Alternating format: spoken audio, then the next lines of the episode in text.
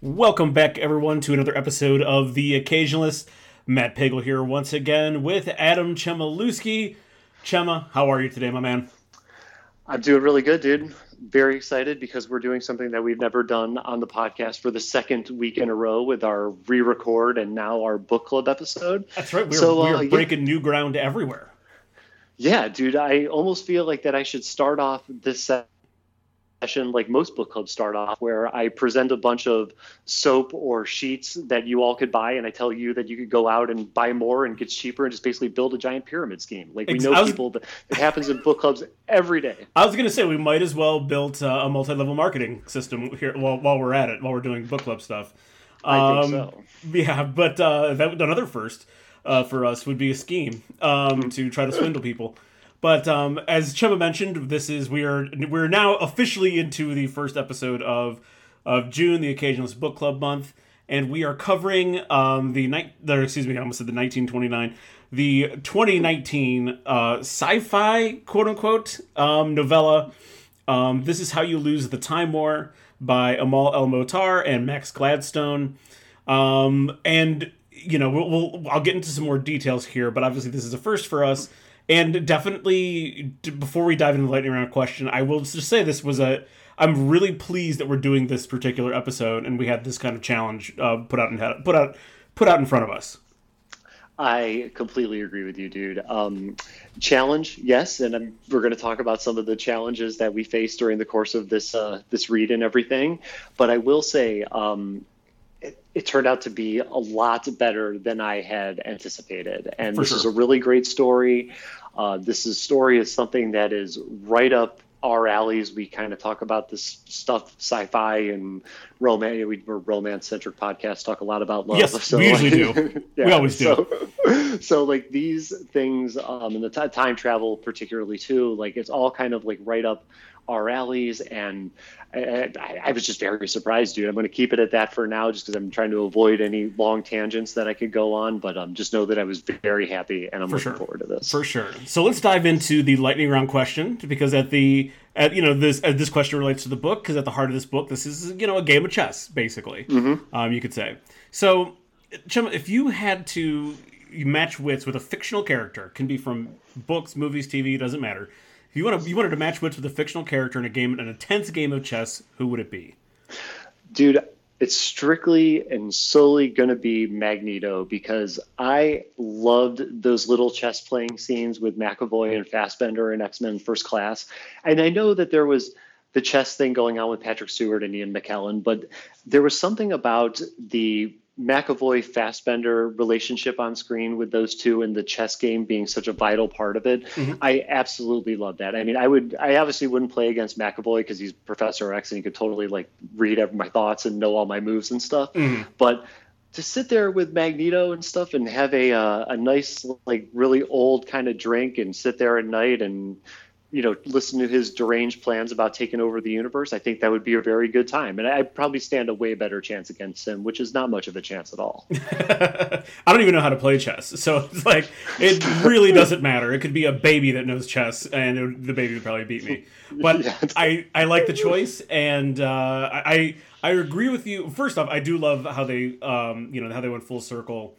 Um, in first class with the with the chess stuff with um, Magneto and uh, Professor X, um, I love that, and I, I, I think you're making the right choice there. Uh, Professor X is just, I mean, he's a, a he's a, a, brain in a wheelchair. So exactly, yeah, exactly. Yeah, you're making the right choice there. I like it. Excellent, excellent. Um, I am going to play. I'm going to match wits with maybe the most insidious and unassuming criminal of all time. Um, simply because I think there would be a lot of good banter, some good quips and one-liners, some good stories, and I think the threats um, before each move will be out of this world. And of hmm. course, I am playing chess with Walter White. Oh yeah. Um, I, I, I, you know, the the even when he is backed into an unwinnable situation, Walter White managed to figure out a way, maybe not necessarily to get out of it, but to you know, sort of, um, in many cases, uh, you know, to use a to use a chess term, pawn sacrifice mm-hmm. to to to make sure that uh, that his king was that his drug kingpin was still alive at the end. Um, so um, Walter White, I think would be would be a very fun uh, a very fun time to match wits with in a game of chess.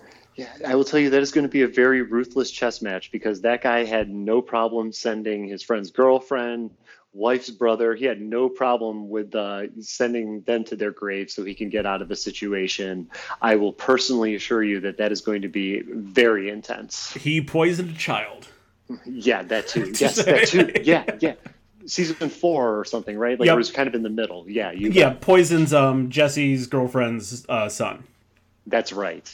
Yep just you know just throwing that out there. Um in case in case you weren't like I, this is i will not go on a long breaking bad tangent i swear to god but like in case you were confused you were not supposed to be cheering for walter white. No no not not at all. But he does a really good but you just love to not cheer yes, for him because he exactly. does such a good job. Exactly. All right so we can get into it now. Um, we're going to talk about again we were talking about this is how you lose the time war by amal el-mohtar and max gladstone.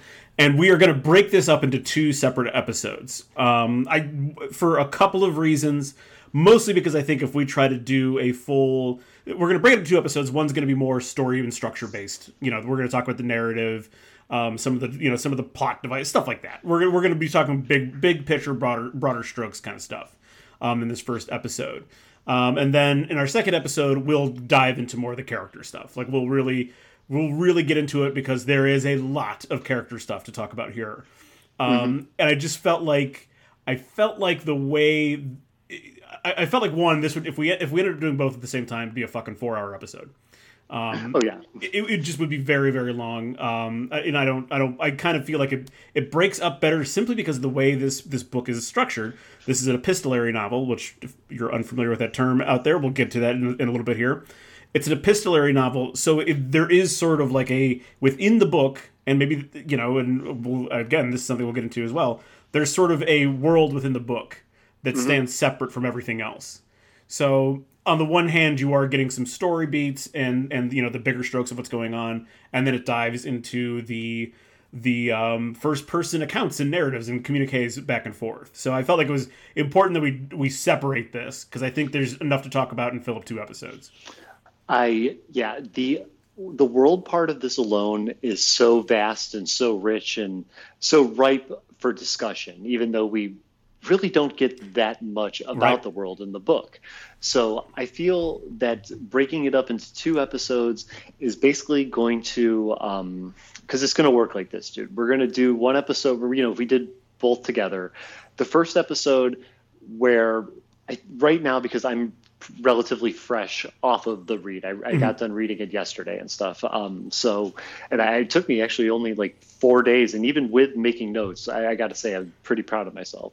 So, um, right now, I feel like I have more to say about the world and the story itself. And this conversation would be, I have this feeling like it would just be like really great, and we have a really, really positive momentum then to go right into the characters after that discussion, I almost feel it would just be like two different discussions. Like we literally take the bathroom break, come back from it, and I'm not yeah. saying it wouldn't be like as high energy, but I just think that discussion fatigue might have set in because I feel like right now, like I said, I have more to say about the world than the characters themselves. I agree. Uh, like part of it was, you know, again, also we want to fill up like more than one episode this month. That's like, right. part of it too. um, but like I, I, what I really want to do is now um, after after excuse me after going through this outline and selecting some particular things, I now want to go back and like reread some very particular parts to mm-hmm. to to recapture some things that I'm sure you know. Like I, I remember, you know, obviously it's not a, it's not a super long book, but obviously, you know, most people have like a recent uh, re- recency bias in their memory. I remember the right. ending better than I remember the beginning. So yeah. there's stuff that I want to go back and just like reread to make sure I am remembering exactly how I'm thinking of it. And uh, and because this book is like you said, there's a lot to talk about with the world, and we'll get into we'll get into the why we're kind of why we're kind of hedging on that. Um, there's a lot to talk about, but there kind of isn't. Um, but there's definitely a lot of rich stuff to talk about with the characters, and I want to make sure that I get that I go through uh, um, certain things again to make sure I'm getting that part down because that discussion will be very very um, rich with detail. Of course, definitely.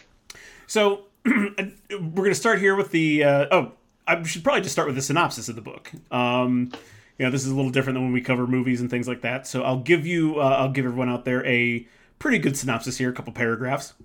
Um, let's see here. I got to find the correct page. There we go.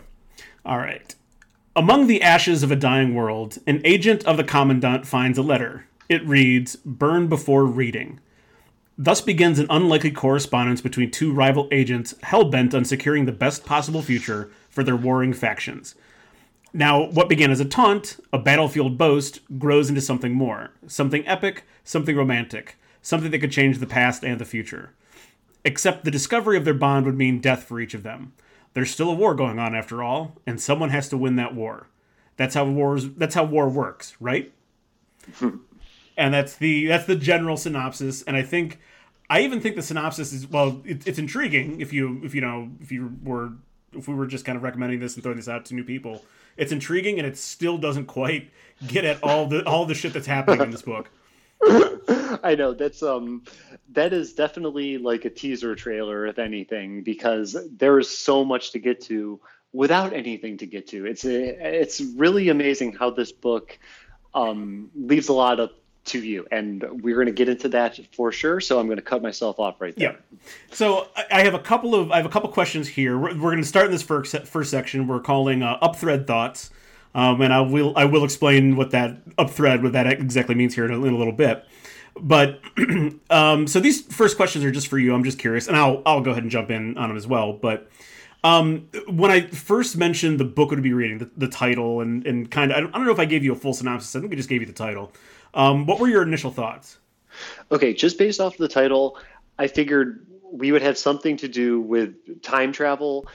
And uh, honestly, that's it. I, I got to say, I even thought that maybe the war was a little bit of like a metaphor just from reading the, the message that you sent and stuff like that. Like, I, mm-hmm. I, I, I don't think I did any um, like research of any kind, any kind of looking up stuff on the internet until we got done recording the podcast um, the last time. So like Friday last week would have right. been the first time I opened opened up this world.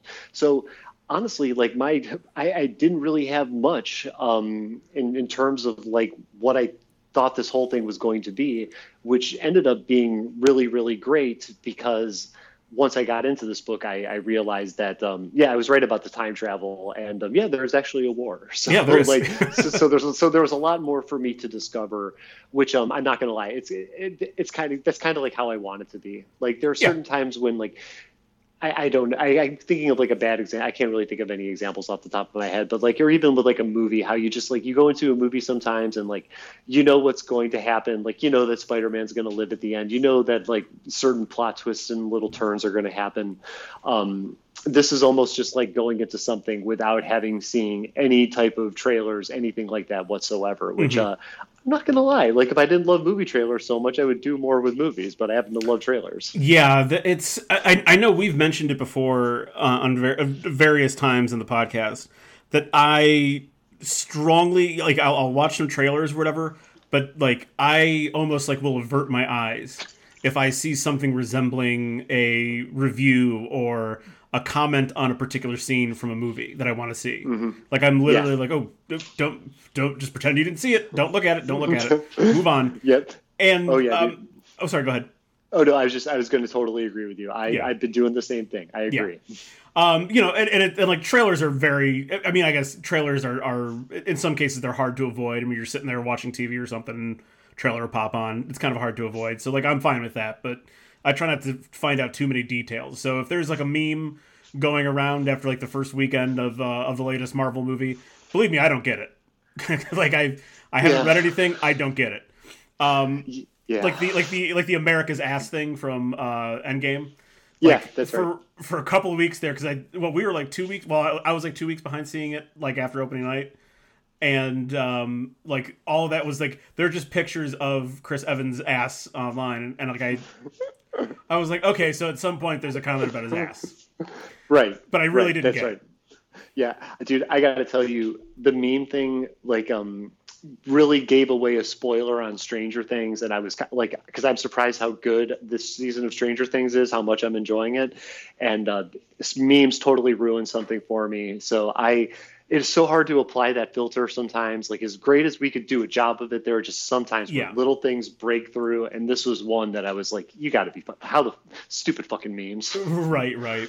So I'll um I'll tell you, and I and I I was uh, we were talking off air about this. I heard about this particular book on um on an NPR show, um of which uh, uh one of the authors Amal uh, Amal El-Mohtar was actually on, and the the description that uh, another panelist gave her book was was very very interesting. One, like they you know they mentioned it was, uh, and I'll mention here since we already we already talked about it quick briefly, um, that it was an epistolary novel, and like I it was one of those terms I'm like I know that word, I just don't know like what I, like it's escaping me right now, but I think it's it has something to do with like it's not like a it's not like you're it's not like a clean narrative the way most books are written, um, you know from one point of view or whatever, and uh, you know and I, I was like okay oh it's letters back and forth.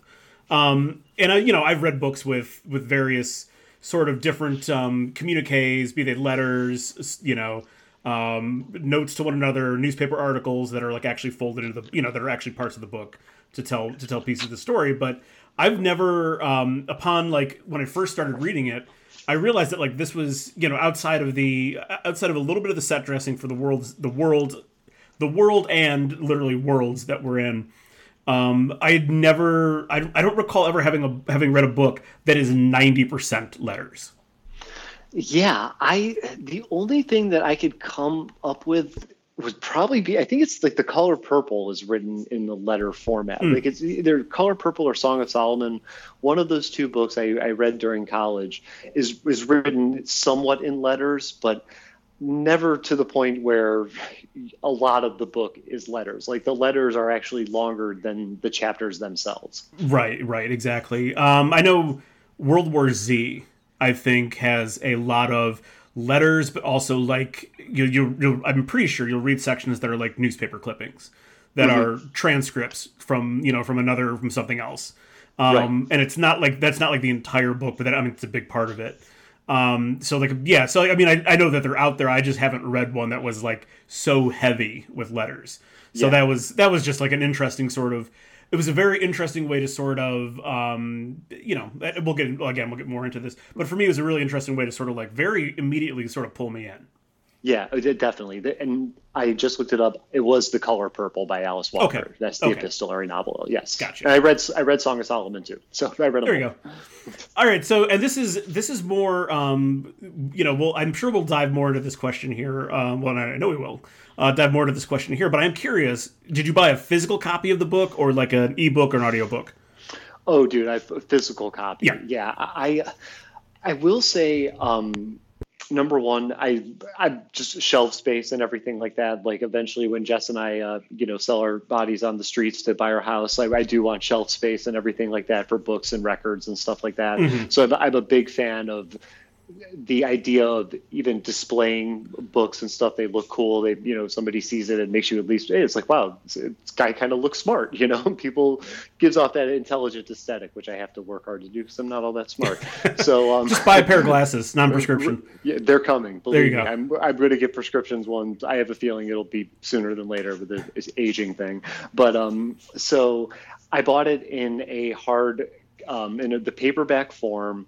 Um, it was actually pretty affordable too. Like I mean, for the for paperback books, it's like I, I bought the Running Man as a research thing, and that was like you know very affordable because it's the Running Man. But this one, I got to say, like the Amazon didn't gouge me on it, so thank you, Bezos.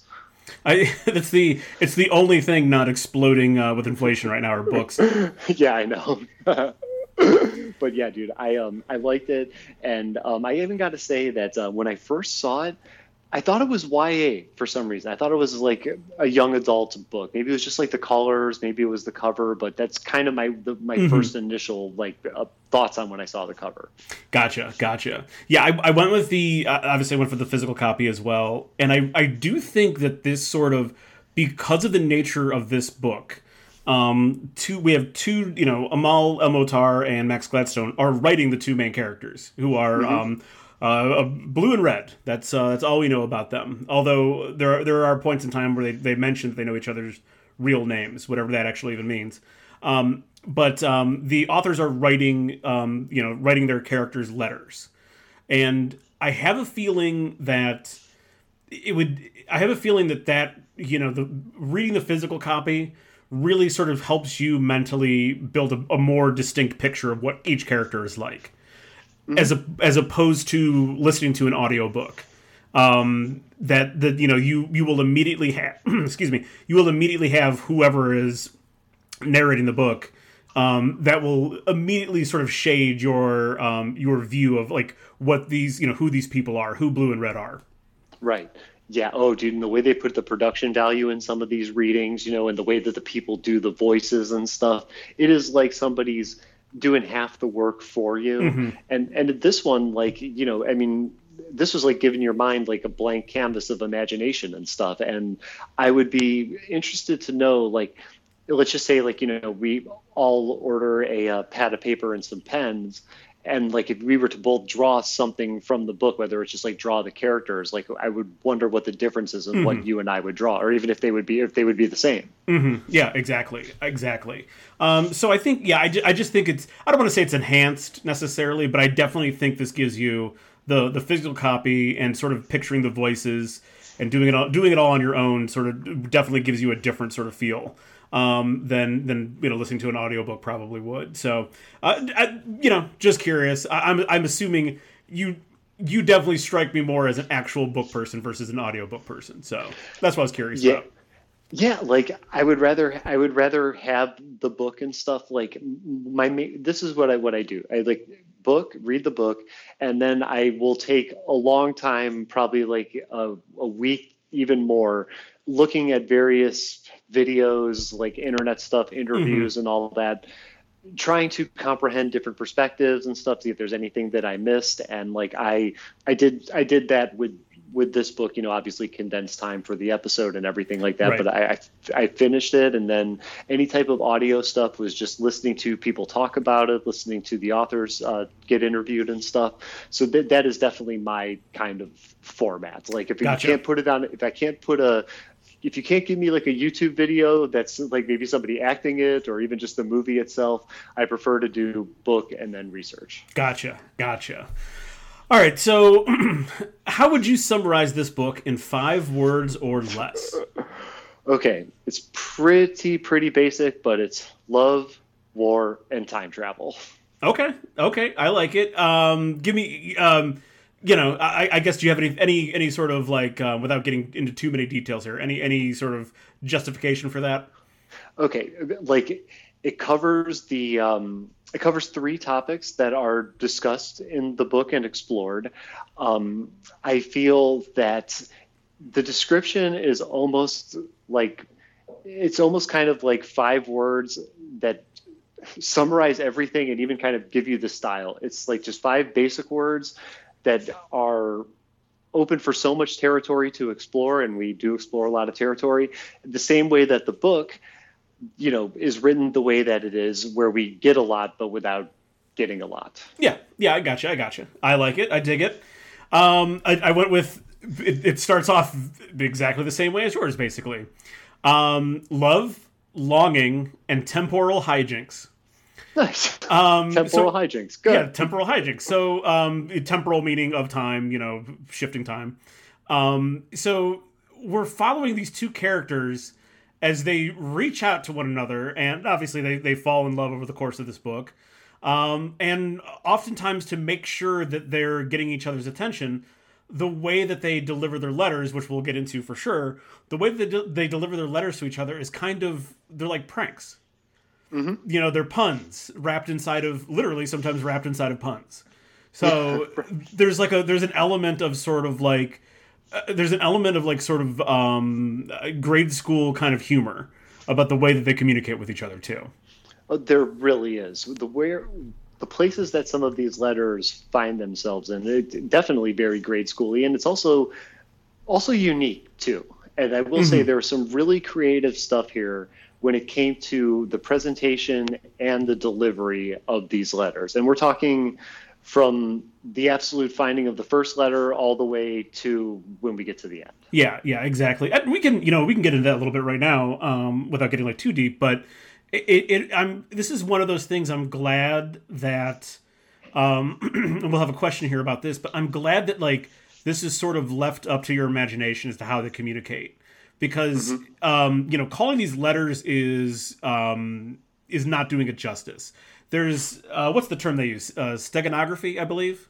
there's a term called geometric steganography Yeah. that is like it's um I think stenography itself is like the art of letters, but I think this geometric stenography has to do with like the word- steganography. words in between.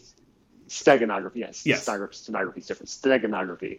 Um, it has to do with like like hidden stuff, words within words and everything like that, almost like codes. It made it. It's almost made it kind of seem like it was codes. Right, exactly. Um, general steganography is like coding, but also in this case, um, it's sort of a step farther. It's the the the letters, the delivery system is inside of anything, anything that they that they want it to be in, essentially.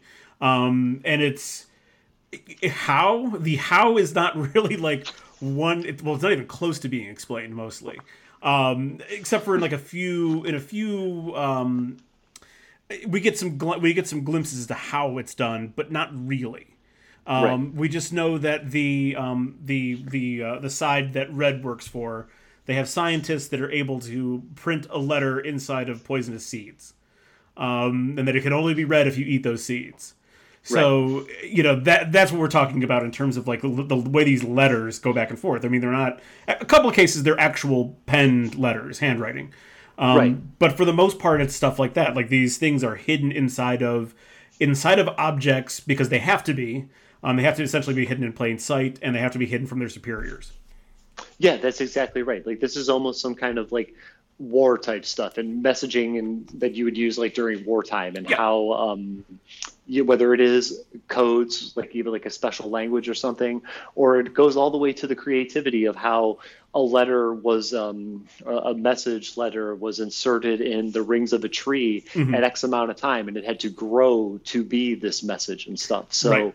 they that, that's like some of the really like creative parts. And you're right. There are some times when you're actually looking at a letter like a seal, you open it up and stuff like that. There is that there too. So I mean, I'm not going to say that yes, there are letters, Right. but a lot of it um, goes beyond that in terms of the way that these messages are delivered. Right. Right. Exactly. So, what were the two most surprising things about this story to you?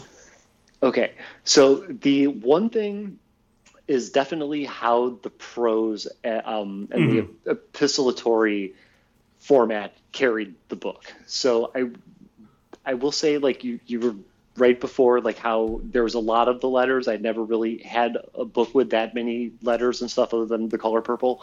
But um, I was definitely surprised by the letters. I also was surprised that the letters themselves were longer than the chapters for the most part. You really just got a couple of pages of like situation, minor adventure, some character development, but it wasn't like long drawn out chapters like I like how I've been used to with like mm-hmm. Game of Thrones or any other kind of fictional books that I've read. And I, I, I'm telling you, Game of Thrones might be the last series that I really dumped my heart into as far as fictional books go. So the quick pacing of it was something that really surprised me. And I thought it was cool, number one, because just quick pacing is awesome. Who doesn't love a story that moves?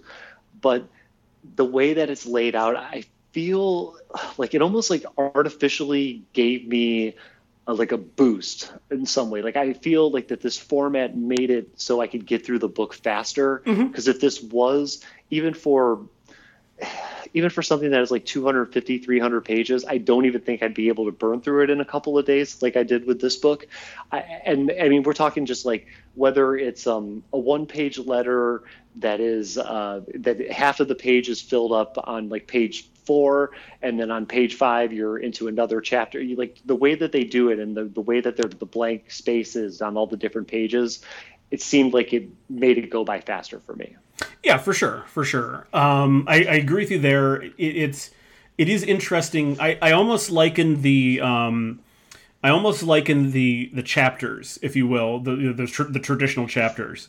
I almost liken them more to um, the way a, a a scriptwriter would write a um, a play.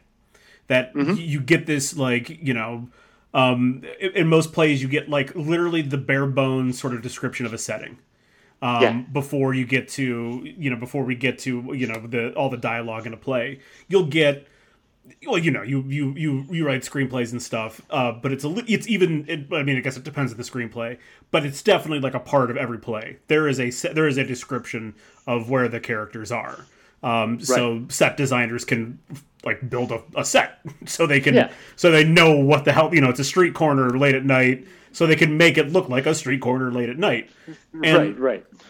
They're obviously i mean obviously the chapters are the traditional chapters in this book are longer than that but they have a very similar sort of feel where it's it's red walking through a battlefield um, you know with corpses lying everywhere blood's all over the place the cities you know the cities around her are, are burning there's bombs going off everywhere and then dialogue like it's, it's Right. almost what it feels like Yeah, definitely. Like it almost feels like you're right, dude. Like those action lines and stuff like that, and like a script or a play and everything, like all the description stuff. Like you're getting that, and it's like here, like the character is here. This is what they're doing. Then this is what they're saying. So there's like this divide between the dialogue and and the action and stuff. And I I don't even think you maybe the commandant at the end, like we actually get real vocalized words in the, the chapter parts, like the, the non-letter parts, but that doesn't come till much later.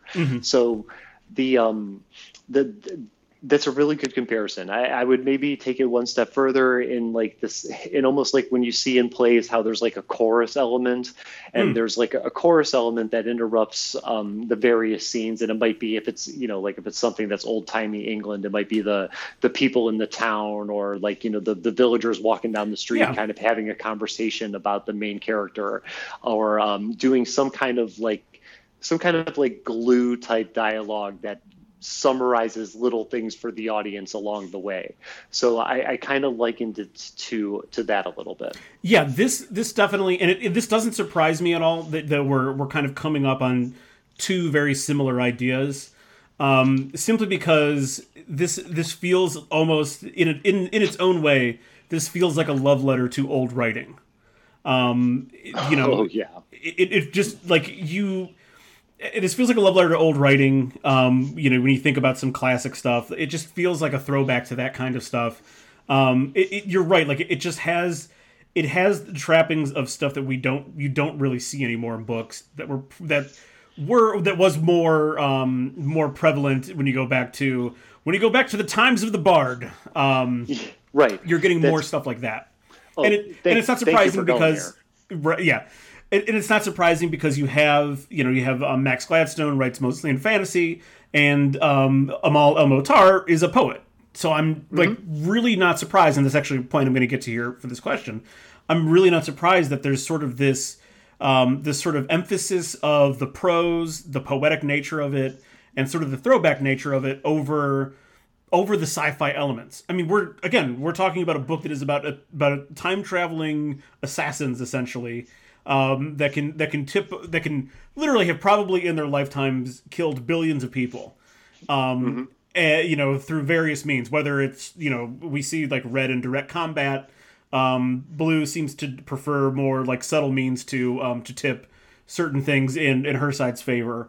Um, but you know, despite all these like huge sci-fi ideas that you could you could imagine other books would really go for, they're more concerned with like the the taste of tea and the color of paintings and the way like the sun looks. Right. That's exactly right. A lot of sci-fi books that I that I've read are are not written like this. No. You you make a really good point about the more the more poetic dialogue, maybe even more old-timey dialogue. And when you read a lot of these letters, like honest to God, it feels like when you are watching like a movie and there's a guy at war in the Revolutionary War or Civil War, and he's writing letters to some girl that he will eventually marry. That's how it feels to me. Yeah. There's a lot of like really, um, like really like elevated terminology. And when I say elevated terminology, I'm not talking about like super intelligent. I'm talking about like just stuff that's going to like make you feel really good. Words placed together in very interesting like positions. And I mean, just I know the first one that comes off to my head is like my dearest, my most insidious blue, like one of the mm-hmm. first letters she ever sends to him. There's a lot of like titling that is like that in the salutations and stuff. They become more joyful, more like exuberant and stuff. It feels like it's somebody that is um, not necessarily showing off that they know all these words, but like that they are doing an extra special job to make this poetic language very consistent throughout the book. And it's really different than most science fiction stuff because when you read a lot of science fiction stuff, everything seems to be more like maybe cut and dry and you learn terminology you learn how the way things work how the lasers and what the the planes and the jets mm-hmm. are supposed to do anti-gravity machines you like you get all these kind of terms that we're familiar with and it's not like we're not familiar with some of these you know super poetic terms but i just don't really see them used as consistently as they are in this particular book. Yeah, um, I read a I, I read a review um, today doing when I was doing some additional research that brought up a good point about how how most sci-fi stories are formatted, and that the the prose is is sort of a vehicle to get you from idea to idea, to get you from scene to scene, to sort of um, you know to inform you and obviously, I mean that's all prose. Obviously, you want to be informed, but like it's it, a lot. A lot of sci-fi stories have a more um, um, analytical approach to the way they're written, and mm-hmm. and this does not. There's a lot of shit in here that just doesn't. It, I shouldn't say it doesn't make sense, but like it, it doesn't really. It, it just doesn't fit your general sci-fi narratives, and it doesn't sort of fit it doesn't fit into the way you know you know like oh like so like how do we even time travel? Like right. there is no instruction for how this works and it kind of doesn't really matter because i'm more interested in in the way that blue is going to tease red next in the, in the next letter. Like what's the taunt coming in the next letter? That's more interesting than how in the world do they travel through time? Right and like in all reality dude how many like I will say that I'm not gonna lie. I'm always going to be interested in that kind of stuff. Like how it's done is like, oh, please don't tell me how it's done. You're never going to hear me say that. But I almost feel that like what the, uh, they're doing here, like Mohtar and Gladstone or El-Mohtar and Gladstone are doing here, is um, hey, it's time travel, you guys do, do you really like want to like an explanation for it you know i almost feel like they're just they're not like insulting the audience i think and like they're just yeah. kind of like saying that you are gonna you already are if you're picking up this book you are smart enough to at least have in your mind some kind of thing that you could fall back onto as to how this might work you know and yeah. hell, it, it might be different than what they, it might be the exact opposite of what they think or how they think this whole thing works but they're giving you the respect enough to not have to like lay everything out for you. And it's cool and it works because the story is written so well. If the story was lesser written i would maybe feel more insulted that they didn't explain it to me. Yeah exactly. And and this book has a lot of that where there's a lot of references and um, they drop in mentions of things that it's just like it's like oh okay I get that. Um, you know, some there's a couple of pop culture references that are mm-hmm. dropped in that that like you know they they just drop them in and just go, people probably know about this. Um, you know, or they they have some idea about this. Um, or there's some references like there there's some names that get dropped in that like I didn't really recognize necessarily, but like I, I clearly knew it was it was you know like um, I'll, I'll get to it specifically um, in a little bit here, but there's some references that drop in. And I'm like, okay, so that's going to be important, but just you know, know, you know, now that they've dropped it in, I know that this is going to be an important thing. That you know, in some with some way, shape, or form, it's going to be important to between the two of them. So there's a lot of that in here. Yeah. Oh, exactly, dude. There's a lot of dropping. Like the references, I got some things to say about in a little bit, but um, they do make a lot of like really cool and unique references that kind of ground everything. And that's the that's another cool thing about this too is that they like when you start off in the beginning this is like the, the first like couple pages are like a science fiction like wet dream and stuff like mm-hmm. that. You're looking at war. I mean, there's a battlefield. Uh, the red, the protagonist is like fucking crushing a spine and everything like this, and it's just really cool scene.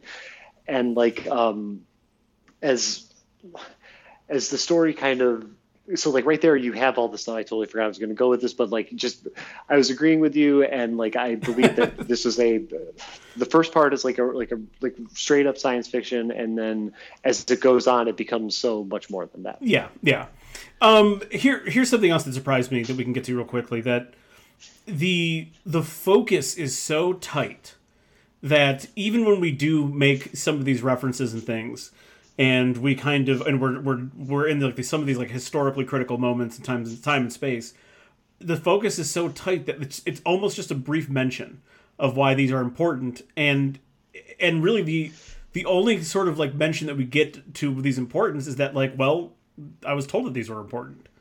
Um right. that's really kind of it. Like it's it, it it leaves like as you said like um as you just mentioned before I think that some of these leaving some of these like open threads um, in a lesser story would really be distracting. But like mm-hmm. because the focus is so tight and so well done, I don't care. I, I just yeah. don't care. Yeah, this um for as vast as this is, this is a multiverse book here. Like the book takes place with a multiverse. Mm-hmm. It is very very focused. Like very I I'm assuming Doctor Strange is nowhere near as focused as um as this book is. Probably not. Because because like we we literally get like everything that the author feels that we need to know. And I will say this book could easily have been two or three hundred pages or sorry, three hundred pages plus, and I would have been fine with it. You know, I mean, mm-hmm. would have needed more time to read it, obviously, right. but um, the I would have been fine with it because I there's just stuff that I want to know more of. You know, I mean, and yeah. believe me, my questions could be answered just by asking the authors and stuff if I ever got that opportunity. But speaking from like just somebody who just read the book, I'm like, there's a whole lot of shit that like I want to know about, and that is the sign of a good book because like you want to know more. You want to like have a more of an investment in the story. And if this was a lesser written book, I would have just been like, okay, yeah, I think I got everything. I'm good. You yeah, know, I don't have any questions. exactly, exactly. It's um, I, I know we've mentioned this before, and I can't remember. It was about a movie. I just can't remember what movie we were talking about, but we both agreed that um, the movie did a really good job of answering enough questions and leaving questions with us. That to me that for certain types of movie, obviously I don't give a shit about like an action movie leaving questions open. I mean, just fucking shoot everyone and move on with it. But um, but like what I can't remember what, whatever it was we were watching, some kind of you know thriller or something like that. That's like a good. That's a sign of a good thriller. Like there were unanswered questions that like I. I was just, you know, I got I got what I needed, and it left me with a few that I, I kind of would like to explore my own. And this mm-hmm. book gave me a lot of that. There's I got what I needed. Um, you know, I understand that they're time travelers. I understand I actually to the point where I understand the direction of time travel is described enough that like I can I can visualize how they almost in my own way visualize how and where they're moving. Um, but you know, like it doesn't get into like, oh yeah, but then they got to use this device to do this, and it takes this, and like, I don't care because I got enough answered. Right, right, and like I feel that with the description that they give of just like the world opening up or something, almost like describing it like a rift, mm-hmm. and coupled that with not full on details, but just the fact that we know that there are several strands of time throughout all the different science fiction material and books and movies that you and I have watched and read over the years, TV shows, like I could visualize all that stuff. You know, like I'm I'm honestly imagining Bill and Ted Excellent Adventure, the the time shoots and everything, it looks like a giant water slides or something like that, or vines or whatever, like you know, ropey type looking like things, and they could split the earth and then kind of ride on them, go into them, and they end up somewhere. Like I, that's kind of like how yeah. I feel visually, like it might look, and I don't really they don't need to have a special wristwatch. They don't need to have a phone booth that they dial and everything. They don't need all that stuff. And they, you know, that's one of the cool things about these authors showing respect to the audience is they're basically like saying like, hey, if you're reading this, this ain't your first rodeo, so yep. we'll give you the basics and you could fill in the rest. Yep, exactly, exactly. I actually I pictured it as a giant, thick piece of rope that on okay. the one end is really tightly wound, um, and I'll, we'll get to the definitions here. Um, some of the definitions. On the one end, it's very tightly wound. On the other end, it's loose. Okay. Um, like it's it's, gotcha. it's frayed at the other end. So they they actually again we get we do get we do get enough of a definition to sort of be able to visualize something like that.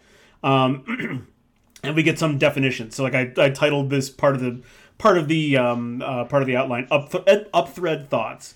Uh, so they use two terms uh, multiple times, up thread and down thread, um, mm-hmm. to describe their direction of time travel. Up thread would be farther back in time, to where it's more stable, um, where things have already been determined. Basically, like the farther back in time you go, the more solid. And in, I guess in just from our time travel episode and just sort of general um, awareness of the way time travel works in pop culture, that kind of makes sense. That stuff in the past would be more sturdy, simply because it's, it happened so long ago. Um, oh, yeah. And then it, as you go down thread, you know, you also think of this like a river too, but as you go, you know, upriver versus downriver, and as you go down thread to places where the future hasn't exactly been completely determined yet, or the, the future is in doubt, things are messier. So the threads are um, aren't as neatly uh, bound together in the rope as they would be otherwise. Yeah, I could I could definitely see that. That makes sense to me. You go back farther in the past, like there's there's less technology. Things are a little bit more primitive and stuff. Like it, it just seems that things would be more defined. And as you got more into the present, where technology or whatever, like you know, just things are more modern and more chaotic, I, I guess, that those futures would not be as determined as the ones that are like way farther back yeah. in time. And and if you want um if you want like a for all you physicists out there, if you want like a little an explanation that kind of jibes with that, um, entropy. You know, over time, systems, closed systems fall apart over time. Um, you know, at, at, some point in time, the sun is going to expand, swallow us, um, and destroy this. You know, the the sun is a closed. The, the solar system is a closed system basically right. all the energy that it's that the sun is producing eventually is going to run out and our closed system is going to disintegrate and turn into a, nothing basically just a bunch of cold rocks um, so you could also see it like that the farther back you go the more stable things are farther forward you go in time the less stable things are so there yeah, you, go. you bet dude. I, I can't wait to get a tan when that sun explodes, man. There you go. Great. There you go. It's unfortunately it's not going to explode. It's just going to expand and swallow us. Oh, expand. Yeah, that's yeah. right. The, the, whole yeah expansion thing. Yeah. We're not we're not big enough. You know, our star isn't big enough, unfortunately. Right. Yeah. Jesus Christ, to think that this, our star is not big enough and the sun is massive. But that's a whole other fucking thing, man. It's a whole other thing. it, is actually like a big. It's actually a big type of it star, but it's not even like.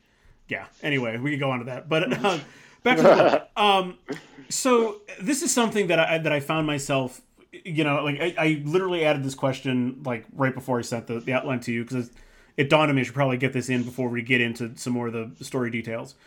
At any point, did you find yourself guessing as to who was writing which character?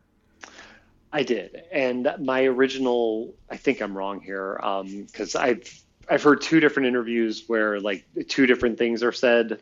So um, I actually thought that blue was was um, Max. Um, okay. The reason that I thought this was it.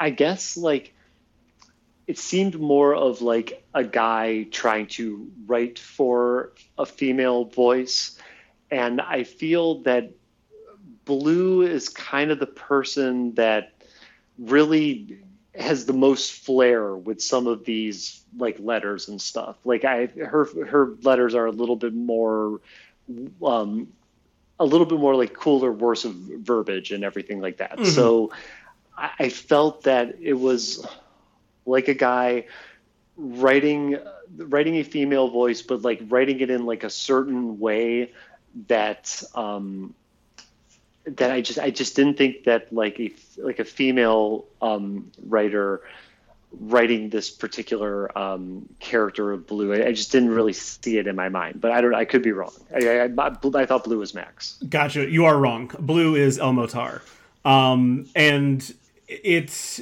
Um, I was that was my initial guess was that blue was El-Mohtar and that um, red was Gladstone, and I, I so I, I, mean, I guess correctly, whatever. But it, it really like occurred to me for actually the reasons that you're mentioning. Um, blue is much more poetic than than red is, especially at the beginning. I think that's where it kind of sticks out. um, and something we'll get to actually with the character with the we do get into some character development here, but um, I'm sure we'll dive into it more in the next episode. But at the beginning, it stands out much more, and it just makes sense. No, like I just knew that El-Mohtar was a poet, and it just mm-hmm. makes sense that the poet would, would be one would be the one writing the poet, the more poetic and poetry um, loving character of the two. Yeah, that does make a whole lot of sense the poet thing, I'm not going to lie, I didn't know about till a little bit after the fact. Um, but after going back on it, it makes a lot more sense. And I could comfortably say that I was wrong in my assessment. All right, let's just do a, a quick list here. Um, some favorites and some things that stood out. Um, you don't have to get like, we don't have to like, I'm not going to make you read the whole thing here or anything like that. But um, did you have um, a favorite, you know, a, a favorite letter from each? Oh yeah, oh definitely, dude. So I got the book open right now, and my two favorite letters are actually very close to each other. Uh, my favorite letter from Blue starts on page 124, and this is the first use of, or the use of my apple tree, my brightness, the mm. Sinead O'Connor line from her uh, from her song, which um, I'll mention here in a little bit. Mm-hmm. And uh, this right here is Blue's first um, use of the word love in respects in the, in the closing of the letter to yes. Red, and um, in this particular letter, this was the first sign of Blue showing that love back. And um, there's another string of letters that I'm going to discuss, but we at some point in time it really looks like something might not happen here between these two and mm-hmm. um, they, I thought that that was one thing that the story needed was at least a moment where like it looked like these two weren't going to be together and stuff. And they, it, it happens with all the love story stuff. It's very very common in um, these kinds of stories. So this letter from Blue is um, you know just basically like just it's the, very short. Like it's two pages long. Try not to read the whole thing, but in, in, summary, this is the the letter that leads to Blue's first confession of love to Red, and then the second letter is a couple of pages down, beginning on page 128. That as a simple "Dear Blue." But this is Red basically coming back with more like, I love you. Have I always? Haven't I? When did it happen? And she admits um, also, I think this might even be the first time for Red that's like I love you and I love you and I want to find out what it means together. So this these two letters in this particular section in the book is when the love element becomes solidified for the first time. I I believe you are correct. Um, I know you're correct with Blue. That that's for sure the first time that um, she uses love. Um, or she ends it with a love blue, and I th- I think you are correct with Red because this is also this also follows the seeds mm-hmm. um, that Red kept. Right. Um, so like, there's three letters in a row from from Blue to represent the three seeds that she was that she um, ate right away. Right. Um, and I think you're right. Without so, I'm I'm not going to try to skim through this as fast as possible to find it, but I'm fairly certain that you are correct that this is the first time. Yes, because the the previous letter that comes from Red um, it just ends with yours, red. Okay. And then and then the next time is the I like the profuse use of "I love you" in the letter. Yes, that definitely. And I'm going to get into the whole thing about red and love before at a later question. So I was trying okay. to answer without spoiling another question. G- gotcha, the, gotcha. The questions are related. Yeah. Gotcha. I by the way, I do love that we both went with um, we both we both grabbed onto something similar. I I had a feeling that that my apple tree was a song, but I couldn't I couldn't place it. Um, so I went with the more basic bitch song that is right there um, in in Red's. I would I would it's on page. Um, oops, hold on a second. I have accidentally earmarked it too too far. It's on page twenty seven, and it's like the first. It's the first time that Red really shows a significant amount of personality when and you know she's learning how to write formal letters like this is like mm-hmm. she'd never done it before um you know to anyone um and we can get into you know what that'll actually probably be another episode thing that we talk about but um so she'd never she'd never really done this before and she drops right at the beginning an eiffel 65 reference so right. at some point in time red did cross a, a, strand as they call the various uh pieces of, of the multiverse. She crossed a strand in which Eiffel 65 still wrote blue. Yes. Yeah. There are some cool things about that in there where um, the, these strands that they cross, certain things in pop culture are different, or they're wondering if they're going to be the same. Like there's a part where Blue goes to see Romeo and Juliet, and it's like, is this the comedy or the tragedy version Right. of the story? So as they cross these strands and everything, um, certain things that we are familiar with may have different meaning in these strands. Yes, exactly, exactly. I love. Um, there's there's a whole one that that we'll get to. Um, there's a whole one involving Atlantis. That is that's kind of funny when they when they get to it. Um, but yeah, I, I loved I loved that one. Like, oh, is this is this the funny Romeo and Juliet or is this the really sad one? Um, love it. Um, and and that probably should have been a hint as to what was coming at some point in time. But uh, so that was my favorite red to blue letter, and then my favorite blue to red letter. Not, I, I'm not gonna, I'm not gonna find the exact page, but it's one of the early ones um, when uh, red is a Mongol, and it's it's the tree letter. Um, When Red's hanging with the Mongols, and um, you know she's she she's kind of she's apparently spent at least a decade looking for this letter um, Right. in the in the time of the Mongols, and then when she finally sees that it's been grown into this tree, um, it's one of those it's one of those moments I think in the book too that's I don't want to say it's like watershed because we've already had some like weird letter delivery at that point, but I think it was I think it, to me that's like the first signal that like these letters are literally going to be in anything that you can imagine, and there's not really going to be any rules for them.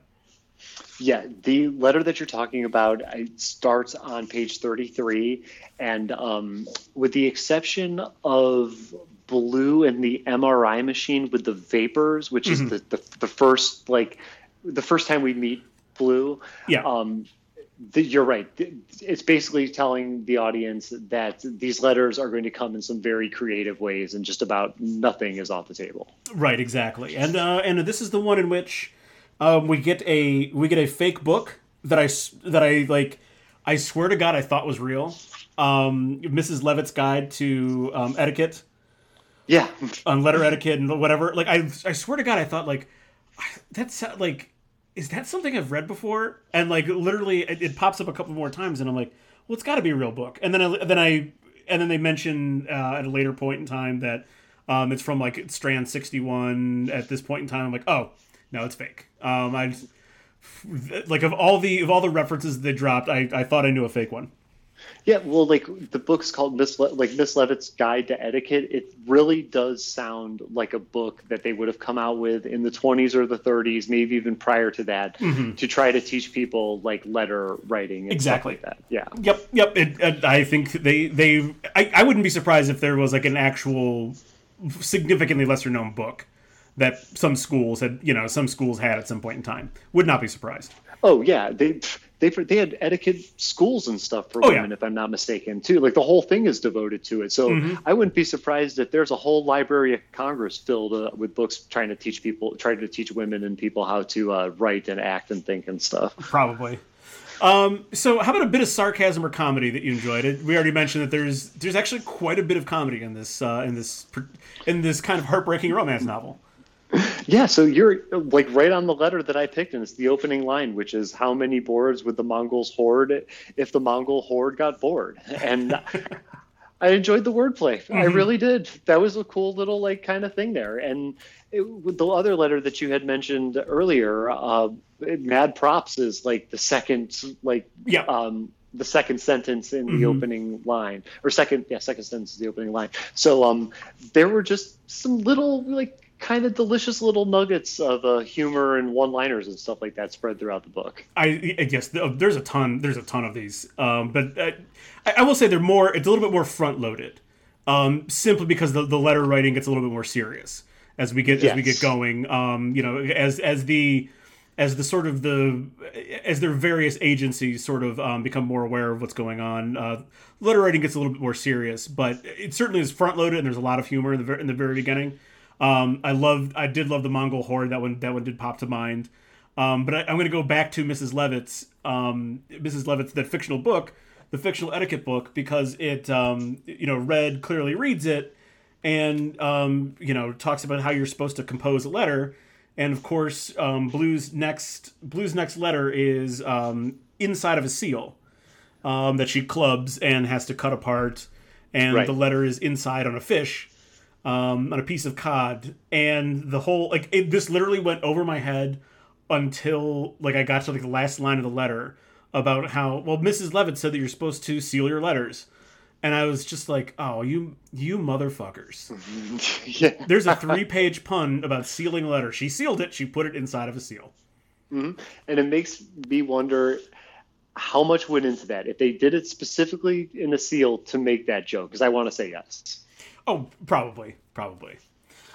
All right. How about um, how about like a serious moment that caught you by surprise? Because, like I said, front-loaded a little bit uh, is a little the the front of the book, the beginning of the book is a little bit lighter in tone, and then it gets heavier as it goes on. So, um, what were the serious moments that caught you by surprise?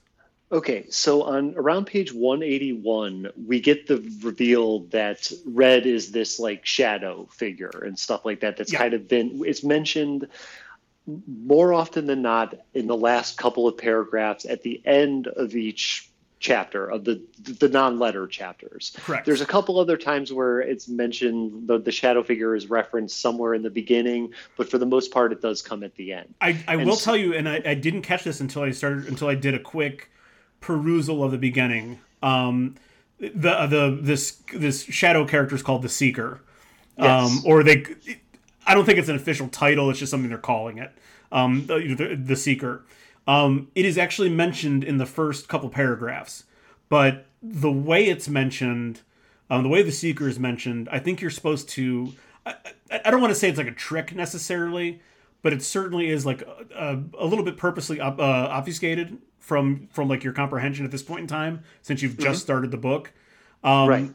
I think you're supposed to think that Red is the Seeker, um, which we'll get to. But I mean, like the way they describe it, it's it's like they're not creating a separate entity at this point, but it's there.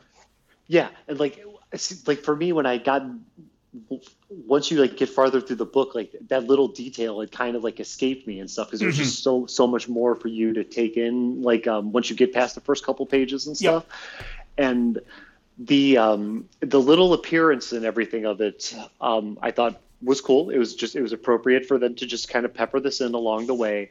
But when they did the big reveal, the thing that I really like that was the emotional part was just that like the whole like touching of the lips thing and stuff like that and that red was the person who like touched um let me get see one second here was collecting pieces and like did the uh, the lip touching of blue i believe Yeah, she made Blue sick yes that's right yes as, as whole a baby, essentially.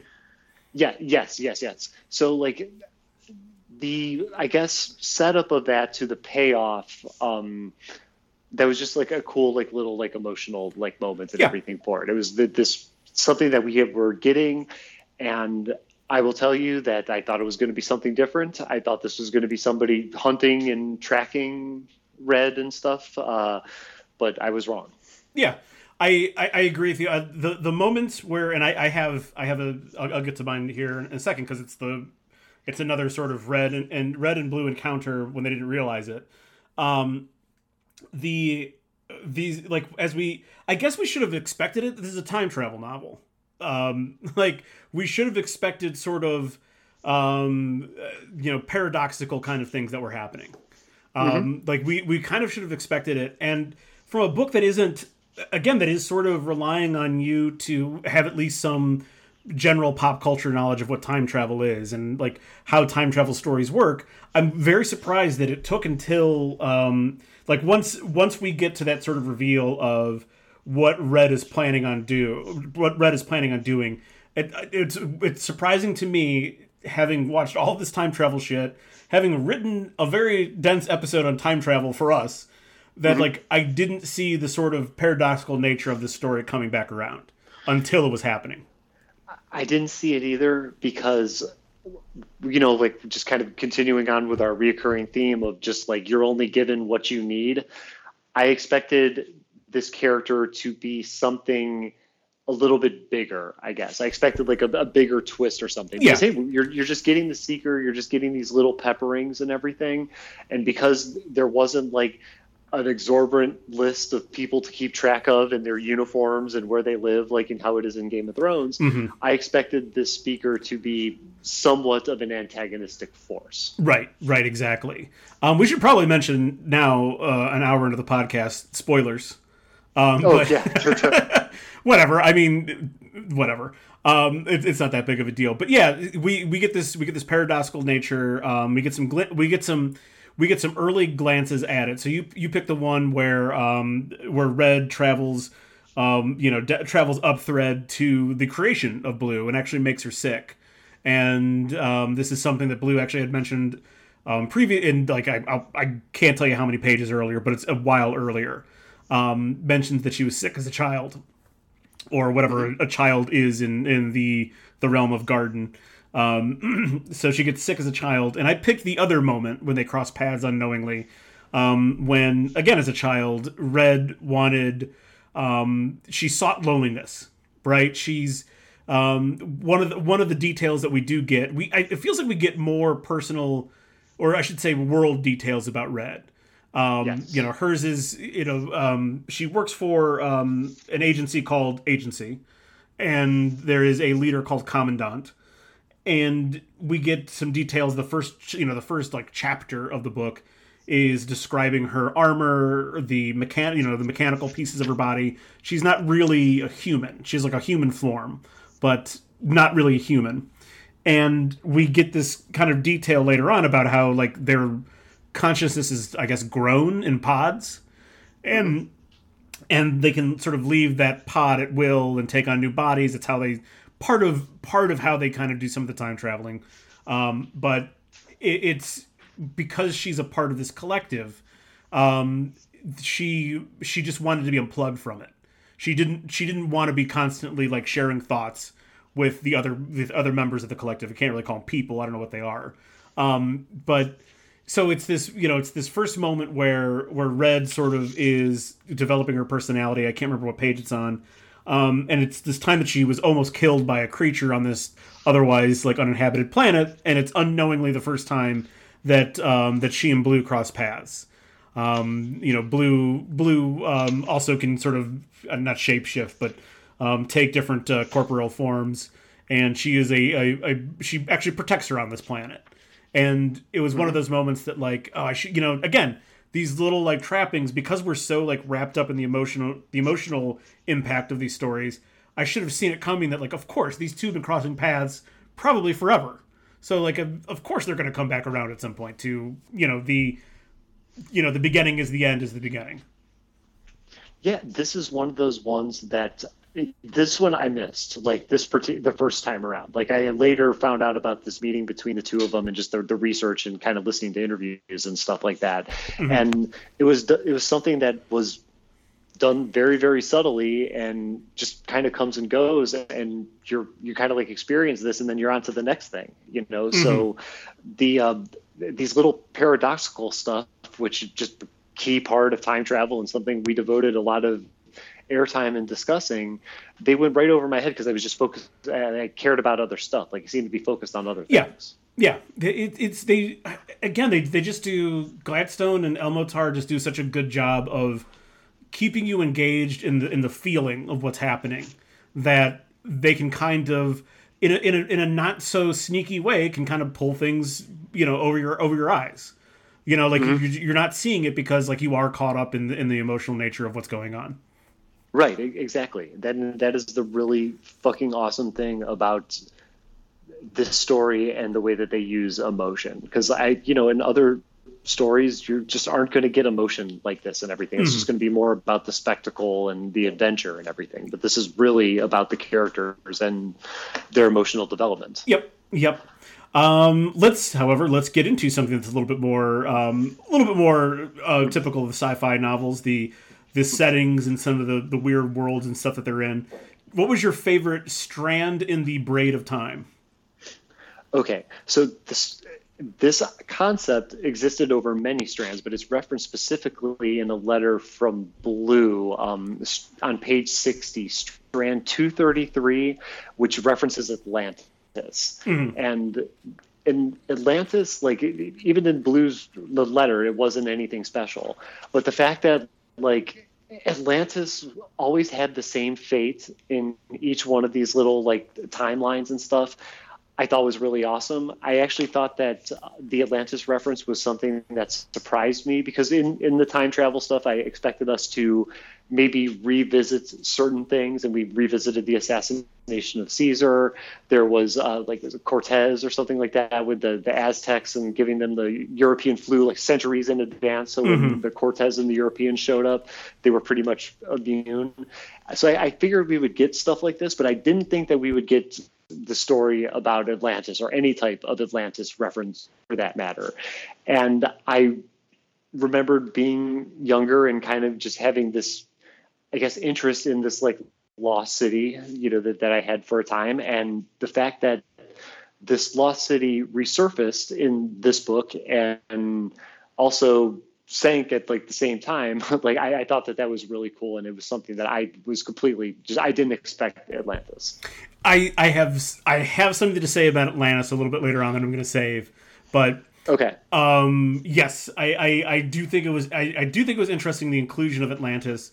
Um and i i love that it i love that it it it does the same thing all the time so much so that they're bored with it.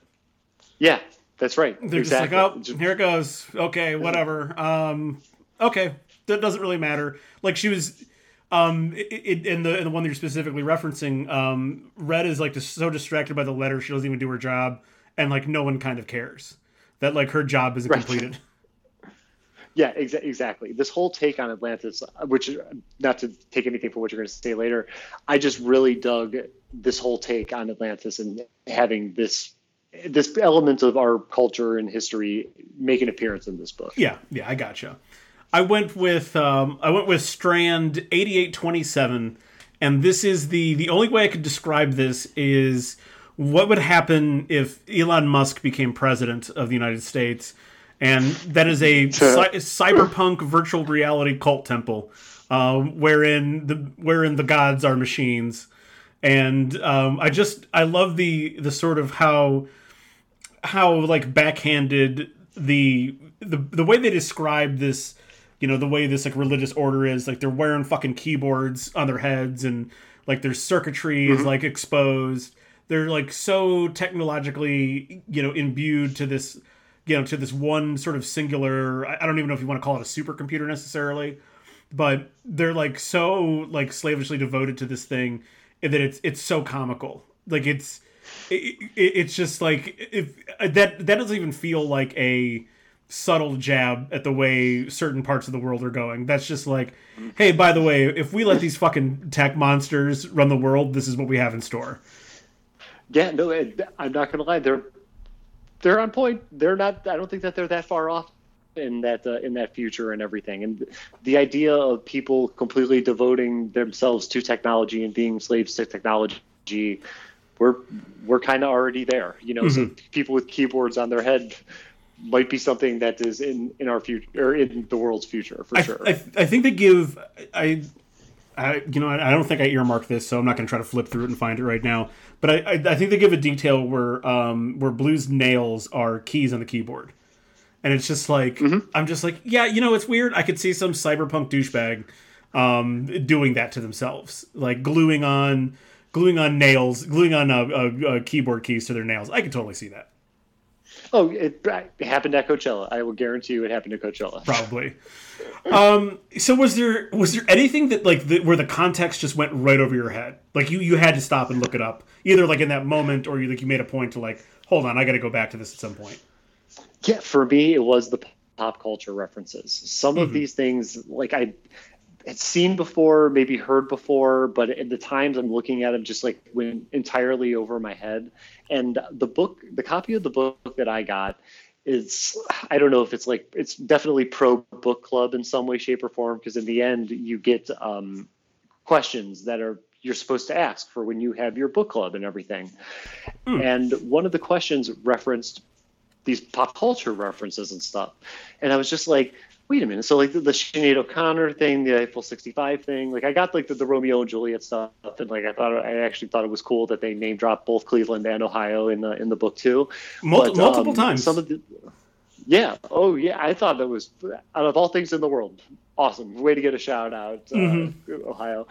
But um, some of these more specific pop culture references were things that I definitely had to go back and look up because when I saw this question at the end of the book, I was like, was like, yeah, like there was some, but I was like, is this? I didn't know the the pop culture stuff was going to be this much of a thing to where it merited a question to be printed at the back of this book. Mm-hmm. So I went back and looked up some stuff, and then that's when I became more familiar with this, like 65, the Sinead O'Connor stuff like that. Gotcha, gotcha. Yeah, I I did not have that copy of the book. Kind of wish I did now. Um, I I'll, I will tell you this though. I literally I literally Google because this was putting this together was very different from like when we put together a movie or a TV show um, mm-hmm. outline. Mm-hmm. Um, I literally just googled like what are good book club questions because like I, like yeah I, I, was just like I'm like we can't really break this down the way we would normally break down a movie or something. It just just doesn't work that way. Um, so like I literally that, that would have been helpful if I had that copy in, in terms of writing this. But anyway, um, yeah. So like some of the pop culture references um, for sure were just like you, you, know, like those were ones I'm like, okay, I should go back and look this up. There's some definitions of things that like I like. I'm just like, okay, well, I don't, I'm not into gardening, so like I, I'm I'm missing this particular um, definition of something. So there's stuff like that, but it was mostly, um, it was like the sort of the bigger, and I, I don't know. I guess you can't really call it pop culture because this like stuff like this existed well before pop culture, but like, um, uh, like the death of Chatterton was was something that they referenced multiple times, and I, I, was just like, "Is this a book? What? It's a painting." Um, and it's the painting that um, Red finds in the in the tube at the end um, in London. Yeah. yeah. Okay. Um, and she, you know, she talks about the positioning of it, and she doesn't know. She clearly doesn't know what it is um, necessarily, but like it, she, she kind of. I, I can't remember the exact line, but she gives a line about how it just feels like something faintly that Blues talked about before, and it's the death of Chatterton. It's an oil painting by who is it? Henry Wallis. Um, and it depicts the and this is again one of those things. Probably if I knew what the death of Chatterton was, I would have. It's one of those things I would have seen coming um, a mile away. But um, the subject the subject of the painting is 17 year old English romantic poet Thomas Chatterton, um, and it depicts his suicide in um, by poisoning salt by arsenic poisoning in 1770 and if you look this painting up, it is starkly colorful with very deep blues and very deep reds. Yep. Yes, it totally is. Yes, this painting was featured in one of the um, reviews that I read for the book and stuff. They had a couple like quick lines about the painting okay. and everything like that. And uh, yeah, th- that is like one of those um, kind of paintings that it does. The painting itself doesn't tell the whole story of how this is how you lose the time war, but there are several things and themes that one can infer from like looking at the painting. The even the um if I'm remembering the way that blue that blue dies, she even dies in a similar position that that Chatterton's pictured in. Yeah, I think that you are right about that. Like, but but, but I, I think she's hold, the, the difference being she's holding a letter, obviously. Yes, yes, yes, yes, yes, yes. And even on page 173, they, you know, they just Chatterton is being referenced even that far into the book. Okay. So like, yeah. So I mean, like, they really, they do a good job of reinforcing this concept because of the imagery associated with the painting. Yeah, yeah, exactly, exactly. All right, Chema, let's move on to our down thread consequences. Um, we're gonna we're just gonna be talking a little bit more in in a little bit more detail about some of the uh, things that are happening in this book and the way it's the way it's formatted and structured. And let's start off with like sort of the biggest one that we've already hinted at. Um, there's a ton that we as the reader are left in the dark about concerning the story, the characters. I mean, like there's a lot for you to fill the you know fill in in terms of the blanks. I mean, there's like huge gaps. Mm-hmm right. You, yeah. Do you think the pervasive vagueness was a strength or a weakness? Okay. I think it starts off as a strength. And as we get into the book more, some of the vagueness can be a little bit of a weakness weakness because I personally, like I said, I I want more. I could have used a lot more. Mm-hmm. The book is great, but as somebody who likes the book, I would like to know more about it. So when you start off with the vague language and kind of the prose and the way the story's written, you it, it, works really well because you're in the beginning, you're just kind of getting adjusted to the author's voices.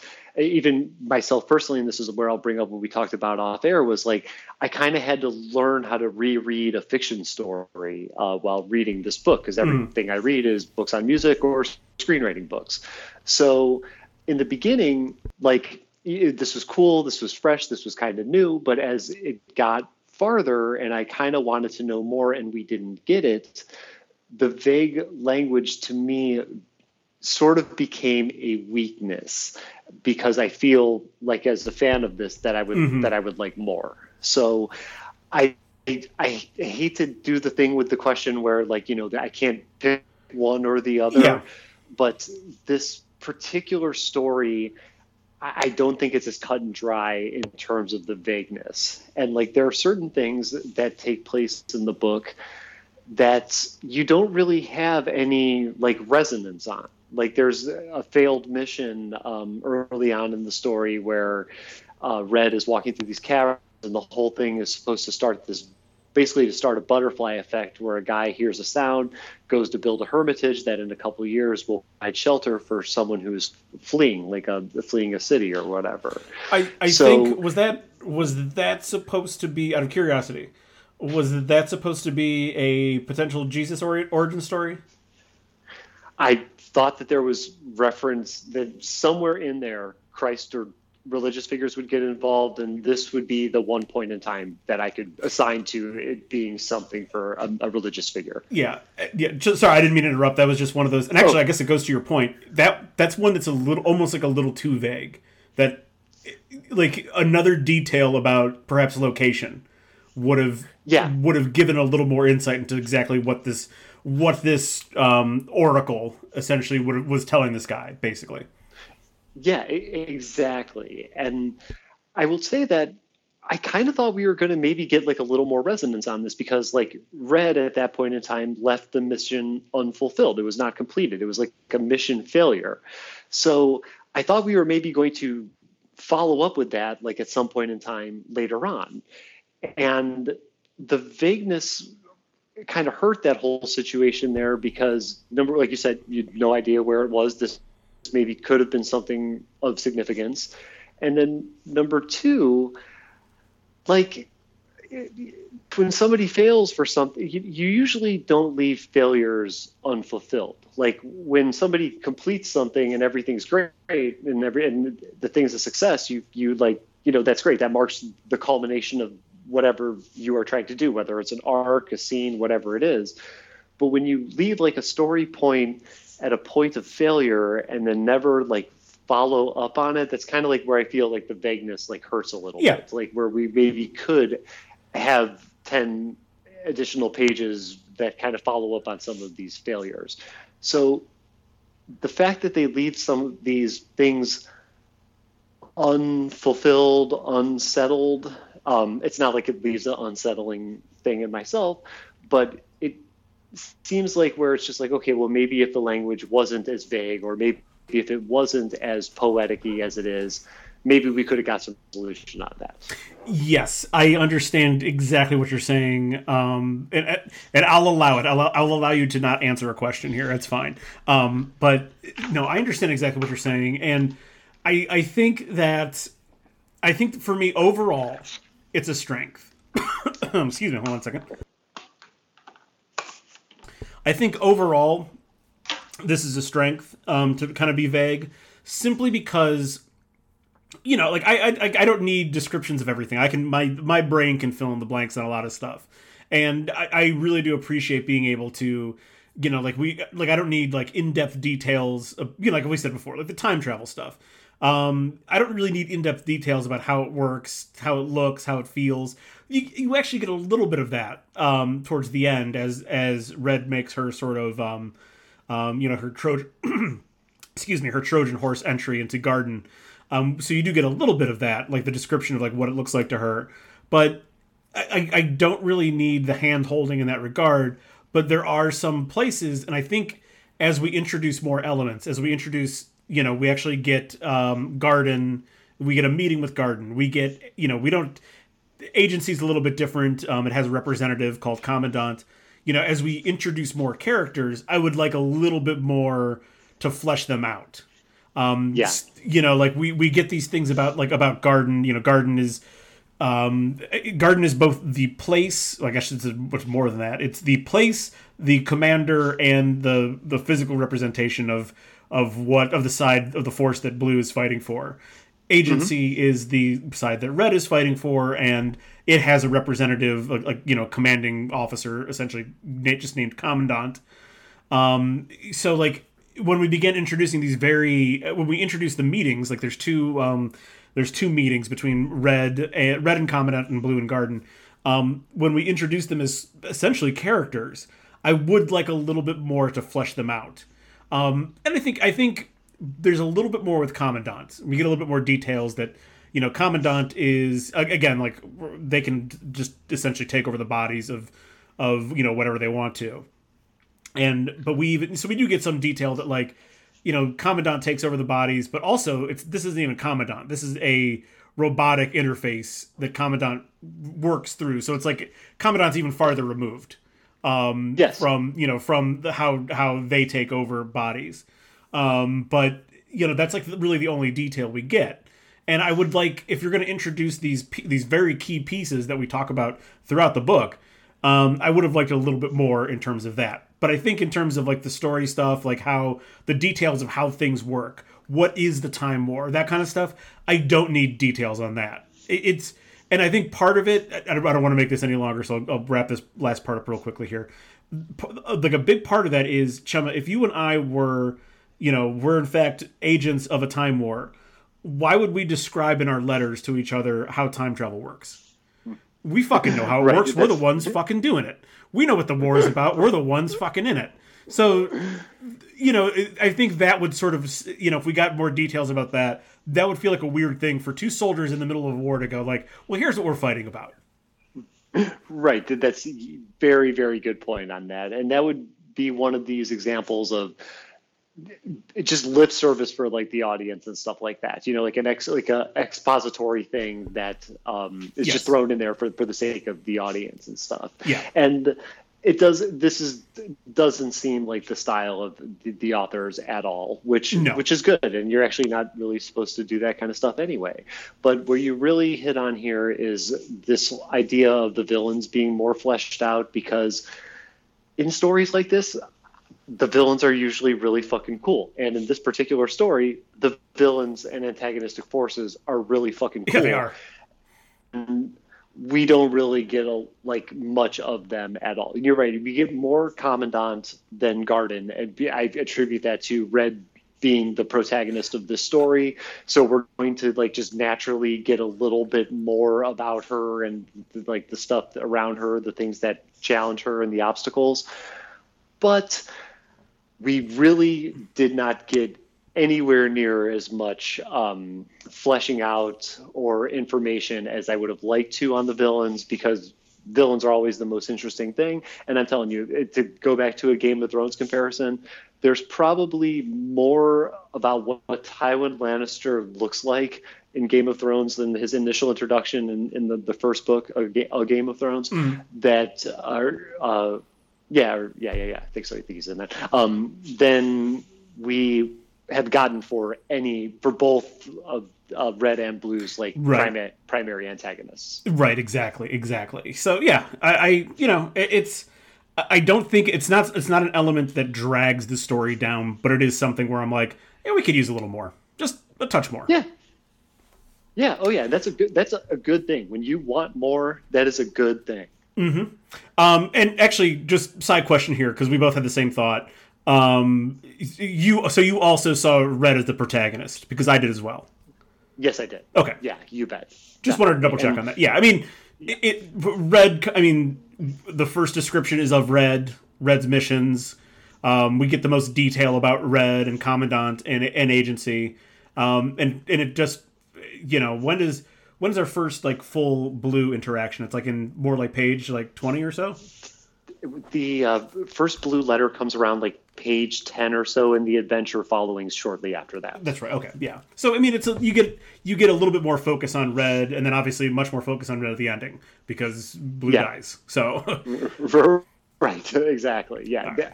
easily uh, for a story like this i could see how maybe some people would get confused but for me i i thought it was clear that red was okay. the protagonist gotcha um so did the format the epistolary novel format help bring you farther into the world of red or blue, or was it something that you you had to overcome as a reader? Okay. Like I said before, I was initially surprised by how much the letters were a part of the story. However, this is really the only time that we get to know them for who they are. The other chapters are more just like adventure stuff and situations things that they find themselves, stuff that would, would look really cool in a TV or a movie. Mm-hmm. But the letters between them is when we actually get to know the, the characters as as these crazy like you know like a uh, human non-human consciousness whatever you want to call them mm-hmm. um, this is where we really get to know them this is where we get the um, real glimpses of like their personality, what their desires are, and stuff. And I'll, I'll tell you, like if the letters weren't there, the, these characters would not be as complete. They would they wouldn't be flat, but they wouldn't be complete. And like when I even look at like kind of like the fundamentals of like what makes a character in a story, it's like okay, there's you have a character, they want something, something stands in their way, um, and then they, there's also like a reason that they they want stuff too, and the letters help make that circle complete. And like you know, somebody might um, see that Red's overarching goal is to win the the time war and somebody might have that opinion. And that is like i guess an external motivating goal of reds is to win the time war. But however there's also like in the first couple pages they mention how like feeling is a fetish for red. And they kind of go into like at this point in time when they introduce this concept that she's feeling fear. So to me like another like goal of reds is to like like feel something to like feel to not feel lonely to like feel mm-hmm. complete or to feel like you have something else out there in this world.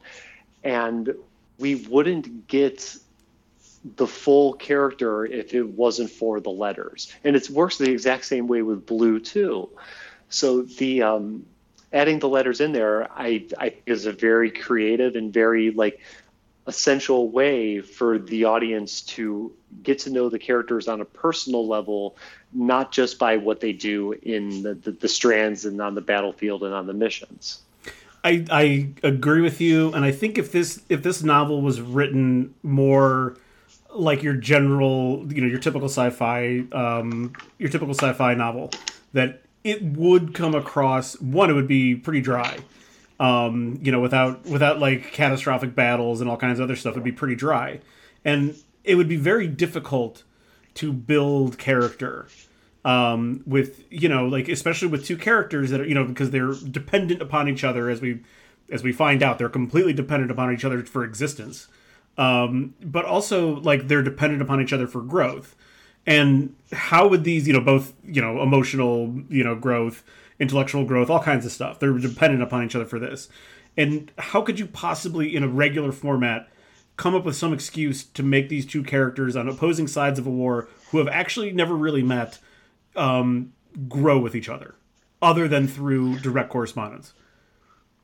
Yeah, there.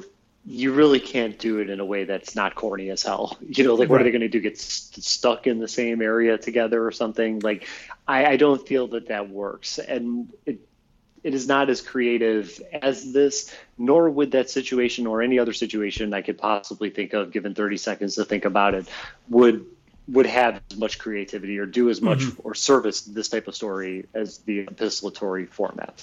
Exactly. Uh, so I, I, will say this to to to this question real quickly here, just to because you said most of it, but I, I I also think as someone like you who doesn't really read a lot of fiction these days, um, it, it like I'm hell. I don't really like. I I embarrassingly don't read as many books as I used to these days. Um, you know, part of it's just because of work. I'm fucking reading shit all day long. Um, right. like I just like like the last thing I want to do is like you know what I want to do after reading for eight hours is go read more. Um, yep. so like, but you know when I do read, it's a lot of nonfiction. This was a really good way to sort of kind of you know um, you know kind of relearn how to ride this particular bike was to go straight into not have to worry about the you know not have to to think about like the worry about the descriptors the settings and everything else let's just dive right into the emotional resonance of the story and just read what mm-hmm. they're thinking read what they're telling you know what i mean like really get into the meat of the right. of, of the emotional stuff and just kind of don't worry about anything else so it was kind of like a good way to get back on that horse dude really good points right there, man. Like once again, like you, to go back to the Game of Thrones thing, which is just, I'm gonna have to try to stop at some point in time. but uh, to go to, to go back to that, like I don't know if I would have absorbed the material as much if I had to read all all of this, you know, kind of like additional stuff and description and everything. The letters really cut right to the meat and potatoes of the whole thing, mm-hmm. and and it combined with some of the other things I said earlier, this really made this to be like an easy read. There, this is not a difficult read at all. No, and and you know one of the things that I found, even some of the stuff that went over my head, you know, like the the Crittenden stuff or Chatterton, not Crittenden, Chatterton stuff, the um, some of the pop culture references, some other little references to certain moments in time or whatever. Even the things that went over my head in like in terms of their very specific nature of what they were, I could still get the context from the way that they were talking about them, and because we're talking more about emotion and mood that was sort of like it was fine. Like you know like i could just infer what this meant. I can't give you a specific example right now but like i felt it multiple times where i'm just like okay like i don't know what that means but i don't know if this, i don't specifically know what that means. I'll look it up in a little bit but i get i get the feeling of what they're going for here yeah. Oh yeah. They do a really good job of creating like whether it's atmosphere like an emotional feeling there's a lot of really good kind of strings that these people pull on. Is like you know just to kind of get your emotions going and stuff. yeah. Yep, it's sort of it's just I won't belabor this point anymore either, but it's sort of like when you're watching uh, a non-English language movie, um, even even like without subtitles, you can get the emotion through like through good acting. Like you can see what's happening. Yes. Um, it's kind of not exactly like that, but there is a feeling of that. Even if I was missing context of something, I still got the feeling of it. Yeah, without a doubt, dude. Great comparison. I understand what you're saying. So, so we, you know, to kind of circle back to the vagueness kind of thing. What was something that you did want more explanation on? Be it simply for clarity's sake, or just something you you were just intrigued by, you wanted to know more. Okay, I kind of like I'm to try to give you part of resume the rest of it later but like i really wanted to know some more motivations behind the two sides.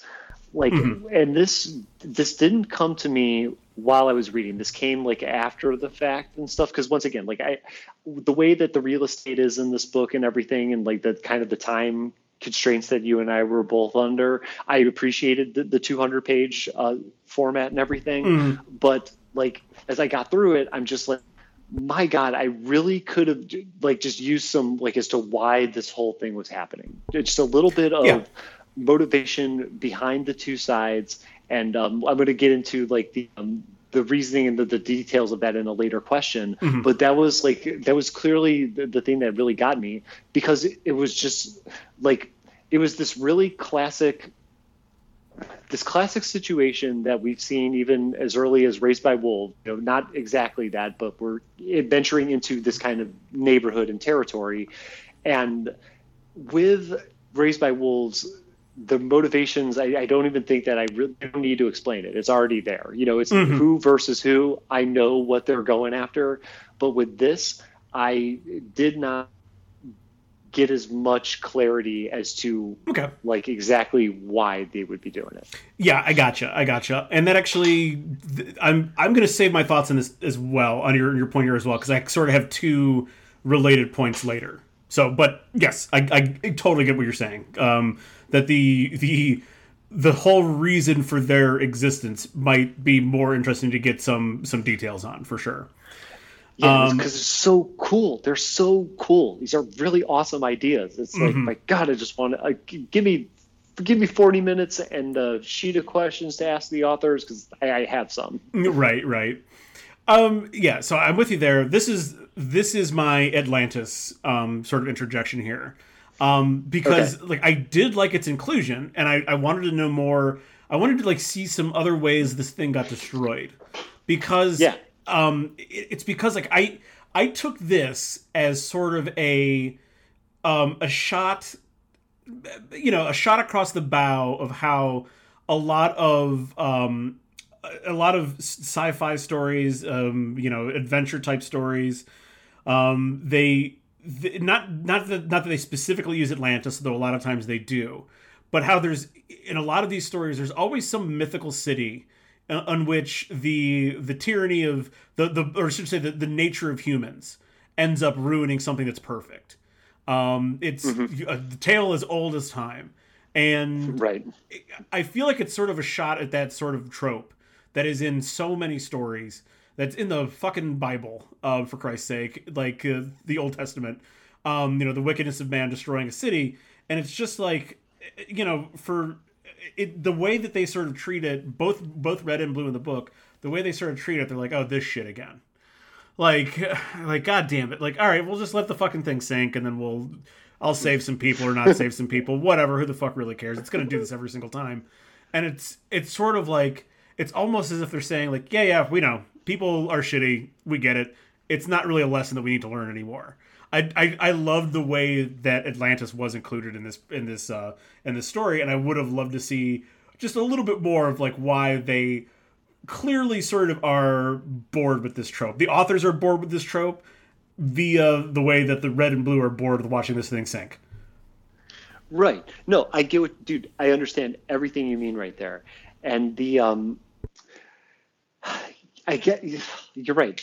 I guess it could have been used like have a little bit more to it because you're crossing into this territory where it's like if you feel this way the characters feel this way why even go there at all? Mm-hmm. like or maybe pick something else? You know like if you're if you are tired of the trope and your characters are tired of the trope do you need to remind the audience of that? Yeah. Like, are, are, you trying to spark like a, a future discussion of some kind? Like and because i'd probably say that you know if this was a movie there would definitely be a lot you you either don't have that or you have that in there and it, and it means something and it means something that is introduced and comes back later on in some way shape or form but yeah. if you're just trying if you're just trying to provide some kind of commentary i'm kind of okay on not on your commentary for now you know like mm-hmm. at that point in time in the story it's still pretty early I, am not going to say that like um,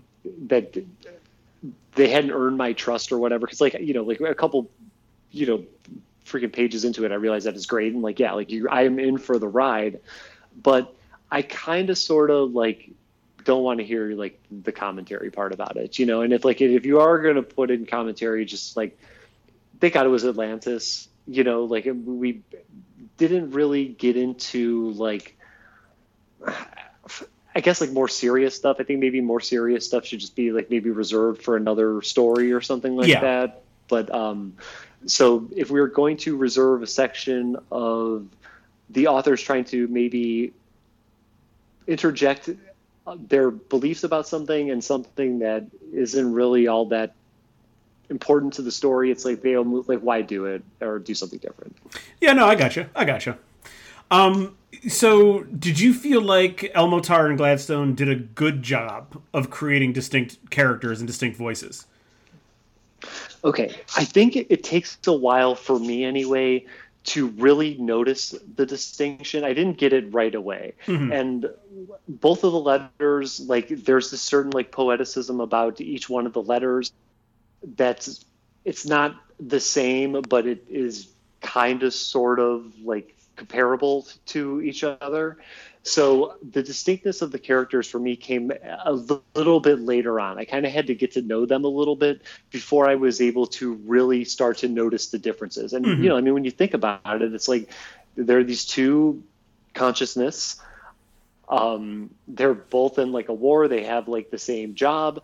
They kind of sort of want the same things.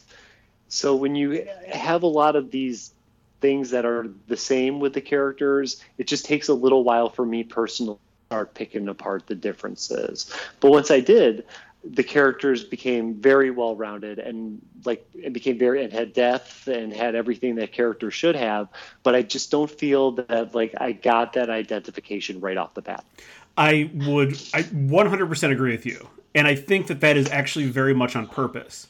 Because it takes red about two letters to sort of um, as we mentioned like the, the fake etiquette book it takes red about 2 mm-hmm. letters to even sort of like fully to fully get why you would be writing someone in this manner. Um, yeah, and so like you know, so like to me, uh, and we mentioned this before. Like we both we both agree, Red is the protagonist of this book. If you you know, like I, I you know, they occupy the most time. Um, you know, their narrative occupies the most time, and I think that like I think that that's part of the the journey for Red is sort of unlearning, you know, unlearning certain behaviors, learning new ones. Whereas Blue comes to us much more fully formed already. Um, you know, she's the mm-hmm. one obviously that that makes first contact, and like her her prose, the way she's written, she's clearly a much more complete character at this point, and we have to watch Red, um, sort of. We have to watch Red again. Learn how to learn how to write a letter. Learn how to make a joke. Learn how to do all this other stuff that she like hadn't previously done before. So I, I, I actually I 100% agree with you, and I think that that was on purpose. Yeah, I'm, I'm telling you, like red, we see really develop. Like blues, you're right, got a lot more confidence. It's a lot more of a completed character and stuff. And it does take a while for like red to get out of her shell and everything like that, and to find her voice. You know, she's got her position and her station in life, but it takes the story a little while for her to find her actual personality and stuff. Mm-hmm. So it, I could see them doing that intentionally too, man, because like when you have, once again, going back to the real estate thing here, you only have so much of it. And I, guess as like part of the development, you kind of have to do the development in any way, shape, or form that you can. And it is a compl- and it's totally believable that this conscience would have to learn these kinds of things because they they've never done it before, and it would take a while for them to learn how to make jokes, to feel comfortable about making jokes, to learn who their audience is. Mm-hmm. Mm-hmm. Exactly. I. I yeah, I, I, I don't want to. I'm not going to belabor that point. That's yeah. I just I, I agree with you, and I do think that that was sort of an intentional choice, just to so, just to uh, to show exactly how much Red grew from you know this this killing machine to to then someone who was um, you know blabbering about their love and creating you know you know uh, creating simil you know similes to to various pop culture references and all kinds of other stuff you know from someone who didn't even understand like why you would seal a letter mm-hmm. Right, exactly. Yeah, it's I'm telling you, like really creative work here that these authors did and stuff. Like I, there might be a there might be a thousand books out there that are like written similarly, but this is like my first. This is like being my first one, and I I loved what they did. Mm-hmm. So was there a letter or sequence that connected with you, or maybe one that like just fell flat? Okay, so there was definitely one that I connected with, and this starts on page 80. And when Red starts to become a little bit more expressive with her feelings towards Blue, she doesn't say love. She uses this thing like "I'm yours" and like "I'm do whatever" like with me, like I'm, I'm at your behest type of language and stuff. And this is when we first have like I feel the real turn of her uh, feelings for for blue and stuff like that when they really become evident. And then on page 88, this is um, when blue titles the letter is like Mishka Wanzi or, or, red light is what, like the, the translation of that word. Mm-hmm. Um, like blue it's it's a rejection. Like you know, hey, I'm on vacation. Like I got this husband. Like they mentioned brevity and stuff like that. And then a later letter, Red apologizes for the brevity. So it's almost like she she's even aware that she was rejected and that like she was maybe trying to like take things a step farther or to maybe take or to, to take another step and blue wasn't ready for it you know so th- that's the first time we really hear about blue's husband and we hear about reasons like why the two of them can't be together. And that's like in terms of the actual the love part about it that is the the first real test that we see of of their love and like where this love could go. Because before the letters were it's back and forth it's taunting it's the kind of these jokes that they make between the two of them and getting to know each other. But when red being the protagonist and being a, an active protagonist takes that first step and and fails like you know it's something that i think a lot of people and myself included where you you put a, your emotions out there for somebody and they're just basically like yeah no fuck you or i have a boyfriend this that and the other. I feel that this is one of the most personable letter exchanges between that uh, that people could really like identify with out of the entire story.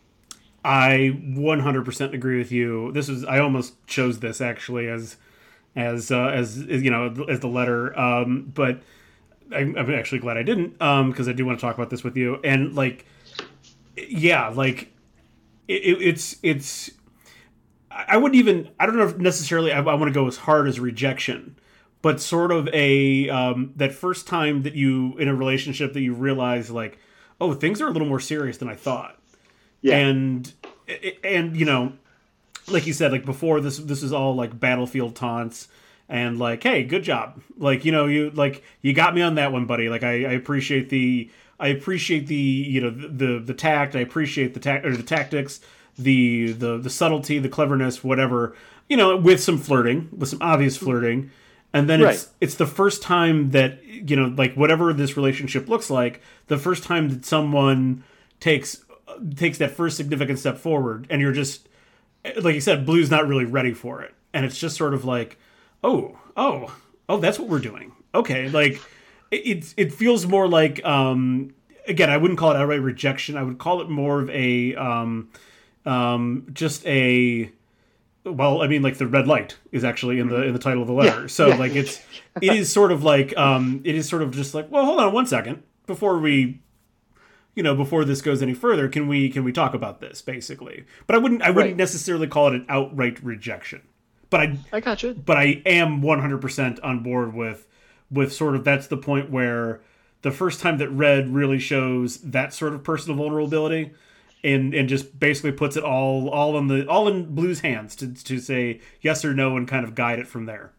Mm-hmm. Definitely, and like it just reminds me of a couple instances, you know, like growing up and stuff where you're, you're talking to somebody maybe there's something there and there's not. And like that other person almost just like did this person just ask me out? Mm-hmm. like did he really just do that? Like this is an option now? Like i don't know if i'm ready for this. Mm-hmm.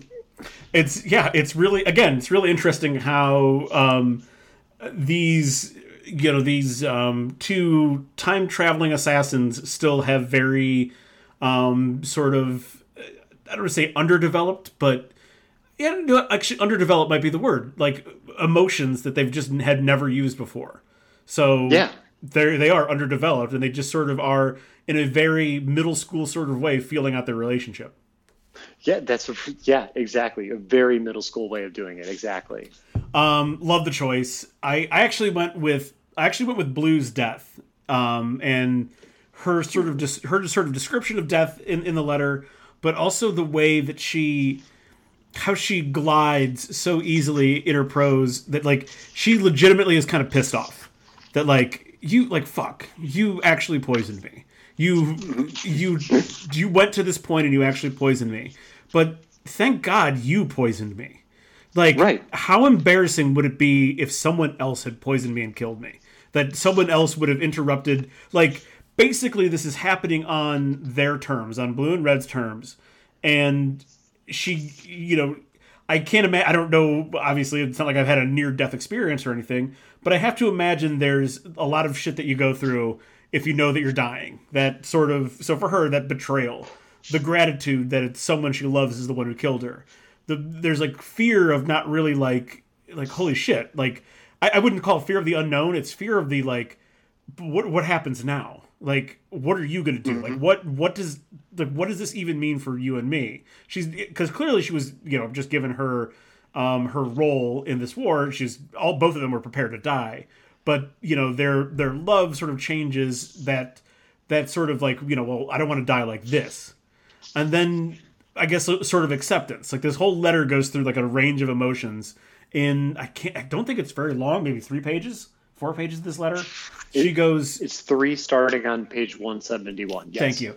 It, she goes through a lot of emotions in this very short period of time, and it's it's a really it's a very interesting sort of. I, I I wonder if someone who knows that they're dying, like what they go through, and would you have the consciousness to even like sort of have those like emotions and you know it's obviously a little bit different for time traveling consciousness but um, it's very interesting that um, you know that we get this sort of beginning to end sort of gamut of, of the feelings that she's going through.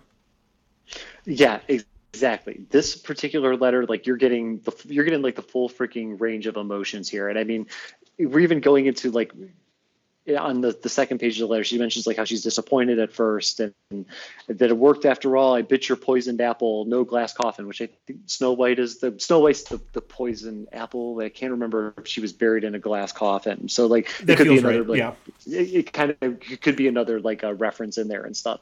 And then the unit goes on to talk about how she was such a splendid agent for the side, and if anything, it saddens me in this waste of you, sweet and safe in the cold, sharp places that won't thrill to pierce your skin. So, like, this is like a really like poetic send off and, and an acceptance of what is about to happen, but in this way, like, she does feel happy that like Red is the person that did that to her, and um, we we've seen certain like examples of this like the, the, first thing that comes to my mind is like in x-men origins wolverine like sabretooth is just like nobody's gonna kill you but me. So there's just like this certain like kind of like respect that maybe people on the opposing sides of an issue or in this case a war can have. And and not in the case of x-men origins but like in the, the case of this particular story that's that like love could be a could be a feeling, but it could also be maybe mixed and kind of blended together with some of like the honorable things about battle and stuff, like giving yourself like a noble death. And in this case, the noble death you're getting is done by somebody you love. Yeah, someone you love and someone that you um, you reached out to because you thought that they were an equal. That yeah, that they're they're like you. You, you want to you want a really crude movie reference that I think works this is this is Ricky Bobby and Jean Girard, um, oh, Talladega Nights. you know, Jean Girard came came to America to lose, essentially. Like mm-hmm. he just he clobbers everyone in F one, so he leaves Europe and he comes to America to find you know to to essentially, um, I, I mean, I guess in a way, fall in love with Ricky Bobby and and you know find someone who's his equal to finally to finally kill him to finally beat him. Yeah, definitely, dude definitely that is a real wall comparison, but it totally fucking works, and I love it. It works. oh, I really did, like literally until this moment did not plan on dropping a Ricky Bobby reference, a Talladega Nights reference into this book about time traveling, uh, queer time traveling assassins. So yeah, but where else could you get this kind of entertainment? I know. I know. All right, so let's go into this last section here calling personal strands. Um, so just kind of like your impression on things. Uh, we're going to finish out here with. So, what do you think are the three main ideas the authors are most interesting, most interested in exploring, and just like any details for why you think that? Okay, so I'm going to start off with with war. That's a clearly obvious one. There, it's the idea of battle, two opposing sides fighting over something, though whether it's not clear and defined. the use of war to establish, um, you know, like the the setting, the sides that these characters on, to like you know maybe give a little bit of insight as to them through the war. So like I feel that this um the idea of conflict, war, whatever, whatever you want to call it, is something that is co- completely prominent in this story, and it makes it all the way into up until like even the end when Red decides to sneak into a garden and everything like mm. that, and how you know garden all the people are the same, they're all like wired the same, they're all like adjusted the same, and it's just an enemy going beyond beyond enemy lines and stuff. So um, that is one thing. The um, idea of the butterfly effect runs very, very prominent throughout throughout the story, um, and particularly in the beginning. And they even talk about how like you roll a stone that becomes an avalanche. Mm-hmm. So and how the butterfly effect drives their missions, and in the end, like you know this whole like I guess like kind of paradoxical thing about how this these little things along the way that the seeker does ends up having a big effect in out in the end in the outcome. Mm-hmm. So um, so the butterfly effect would be number two, and then the third one is the idea of connection and like ha- and everything and the connection is a very prominent theme throughout this story. Everything is connected. The strands of time are connected. These two characters are connected not only in their field in the war but in their correspondence um, the the garden is connected to blue. The agency is connected to red. The, these missions all connect together in some kind of way, shape, or form with the the seeker and stuff like that. Um, and there are obviously a couple um, missions that don't really have any connection to where the story goes, but it's a connection because of the strands of time mm-hmm. and the, the, theme of t- time travel and stuff. So my three, um, again, are uh, connection, war, and the butterfly effect. Like it. I like it. Um, we're going to hit on some similar things here. Um, so, uh, so I'll, I'll, I'll start with the first point, and I'll actually expand it. I called it the meaninglessness of war. Um, you know, as, as mm-hmm. obviously the title suggests, there's a, a, fierce battle across time that perhaps billions of people have died in. Um, you know, over over the various different, um, you know, I'll, I'll call it space time since that's really what we're dealing with here, like a multiverse situation where you know one one branching reality leads to another leads to another. Um, so perhaps billions of people have died in this in this particular war, and really, what has it even amounted to at this point? Um, nothing tangible or visible. Um, there's there isn't a winner despite all these people dying, and and you know so like that sort of not saying that every single war in the history of humanity has been unjust. I mean, I think I think stopping the Nazis was worth going over. You know, was worth World War II, if yeah. you will. Um, mm-hmm. I, easy for me to say. No one I know died in it, so um, easy for me to say. But those are different situations. When you look at when you look at the history of war across the world, what really gets fucking accomplished? Nothing. Um, right. So there's that, and then you can even extend that to uh, to red and blue themselves. They are, despite the fact that they would, despite excuse me, despite the fact that they are in fact like you know seemingly the two most important officers, soldiers in this war, they don't even have much information about what they're doing beyond that well this is going to help us win and you could see that sort of disconnect um, as the way you know military leadership works now the guys on the ground the grunts in the trenches are the ones who die um, are the mm-hmm. ones who give their lives up for a mission that they might not even have full information on um, you know someone right. above them has has a piece of it someone above that person has a bigger piece and so on and so forth until you get to the generals who will never pick up you know, aren't going to pick up rifles and go fight people. So this to me is a whole parable about just like the meaninglessness of war.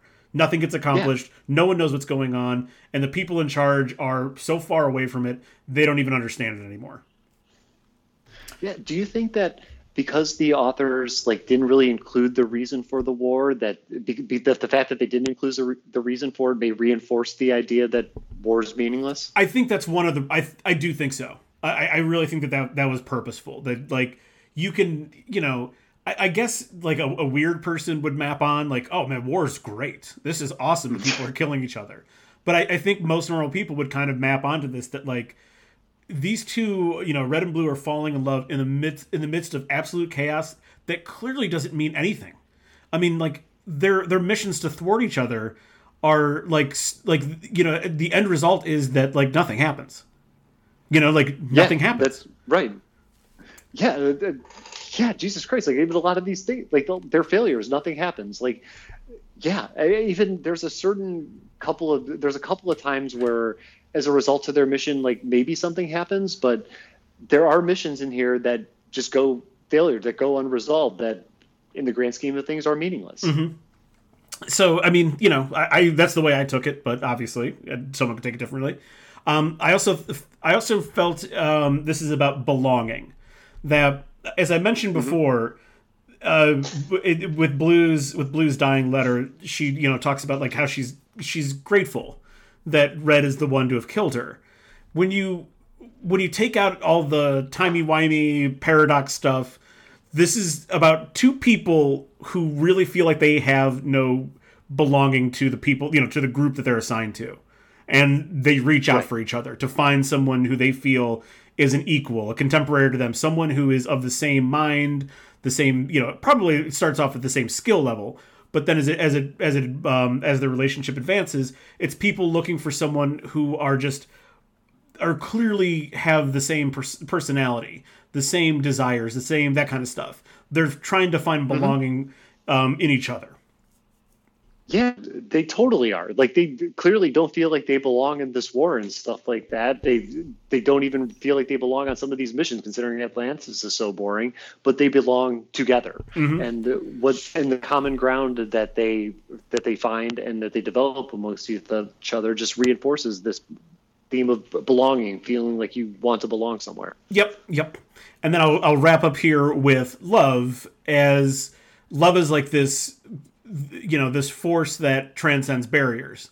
Um, you can read a lot into so blue and blue and red go by she and her, but um, they take different forms. They've taken the forms of animals. They've taken the forms of men, of women. It doesn't it doesn't really matter. And I don't think that there's even though even though they they call each other you know she and her um, I don't think that that particular gender assignment matters at all. So, you know, love transcends race, gender. It transcends their political affiliation. It even transcends their personas. Like they're very different when this starts off. Um, uh, you know, Red's much more focused on the job and um, much more analytical. Obviously, Blue's uh, you know more poetic and literary. Um, so you know transcends persona, and obviously it transcends time and space. Um, Like that's just how powerful it is, it, it's it's so powerful that it can even transcend and possibly change a war. Um, so you know that's you know that's that's one part of it, but also that like love isn't love isn't exactly what we like expect it to be. It, it, this is like goes beyond the physical. Red and blue barely see each other. Um, only Right. only you know obviously we have the two examples of them crossing paths um, when blue was a baby and when red was a child they crossed paths they just didn't realize it at the time and there's some other you know they make mention in their letters that maybe they saw each other here potentially you know they in this particular strand was that you doing this? Were you there? Blah blah blah. Um, despite the fact that they basically are never face to face they fall in love you know kind of signaling that like love is something more than like a physical bond. It's it's again something that can transcend a whole lot of different barriers. Right. Oh God, yes, definitely. And like this is this statement about love and everything like that. It's um, it's uh, that they didn't just think of that. You know what I'm saying? Like Jim uses it in his speech to Michael in the office for crying out loud. But um, the fact that they are able to tell this story the way that they have, and um, just it, you're right. It reinforces that that concept that love is emotion, and then the story also, you know, it does give people a um, it gives people a situation where love is not like what everybody like your common like associations with the word love and stuff. And it says that love is more than a physical thing. And it also just kind of shows you that like you can almost really find like love in just about any situation. Like somehow in in this war, these two people were were able to come together and find something special. Like, Right. and the fact that you're able to do that in these crazy dire times is just a, a testament to exactly how strong that emotion is. absolutely absolutely even even time traveling assassins can find love um, even i don't know i guess even the even the even the proud boys can find love across uh, enemy lines maybe with someone from black lives matter i don't know they're just saying it's possible that's all it could be possible Right. We're just asking questions here. That's that's, that's right. So, uh, speaking of factions, um, what do you think each faction quickly here? We we don't have to get too deep into this, you know, because I'm, I'm going to save a lot of this for the for the next episode. But what do you think each faction, in in kind of broad strokes, represents? So we have agency and we have garden. Okay, so the agency is definitely technocratic society, and Garden seems to be more of like a nature centric order of people, I guess, order of consciousness. Um, it's it's weird because like I, I use the Raised by Wolves example. You know, I'm just obviously because it's a show that we both like. We do R- an episode about it. R.I.P. Or I know. Oh, okay. that believe me, I was I was upset when I saw that message from you. like I, I kind of was. Mhm. Um, but the um, so when you see raised, raised by wolves, like the way that they like refer to these people, like they're the atheists, the technocrats, the, the, the whatever they do that the other side would call themselves. You know, they're atheists is pretty much like the the general term that they use for the atheist side of the war. You it's it's just implied as to like what they're going at. You know, like I feel that that situation is one that like we're so familiar with that it's very identifiable to know what this conflict is about. Mhm. But the idea of the agency versus the garden, I think it's as clear. There's definitely something about like technology versus nature and stuff, but I don't feel that like the motivations are as clear. Um, I, it, there's some type of implication, but I don't know if the implication is strong enough to just for me to say like it's technology versus like living in without technology, like you're living off the grid style amongst nature and everything. Because I, I feel that there's something a little bit more to the the nature and garden side of the equation than just hey, we're going to live like hippies.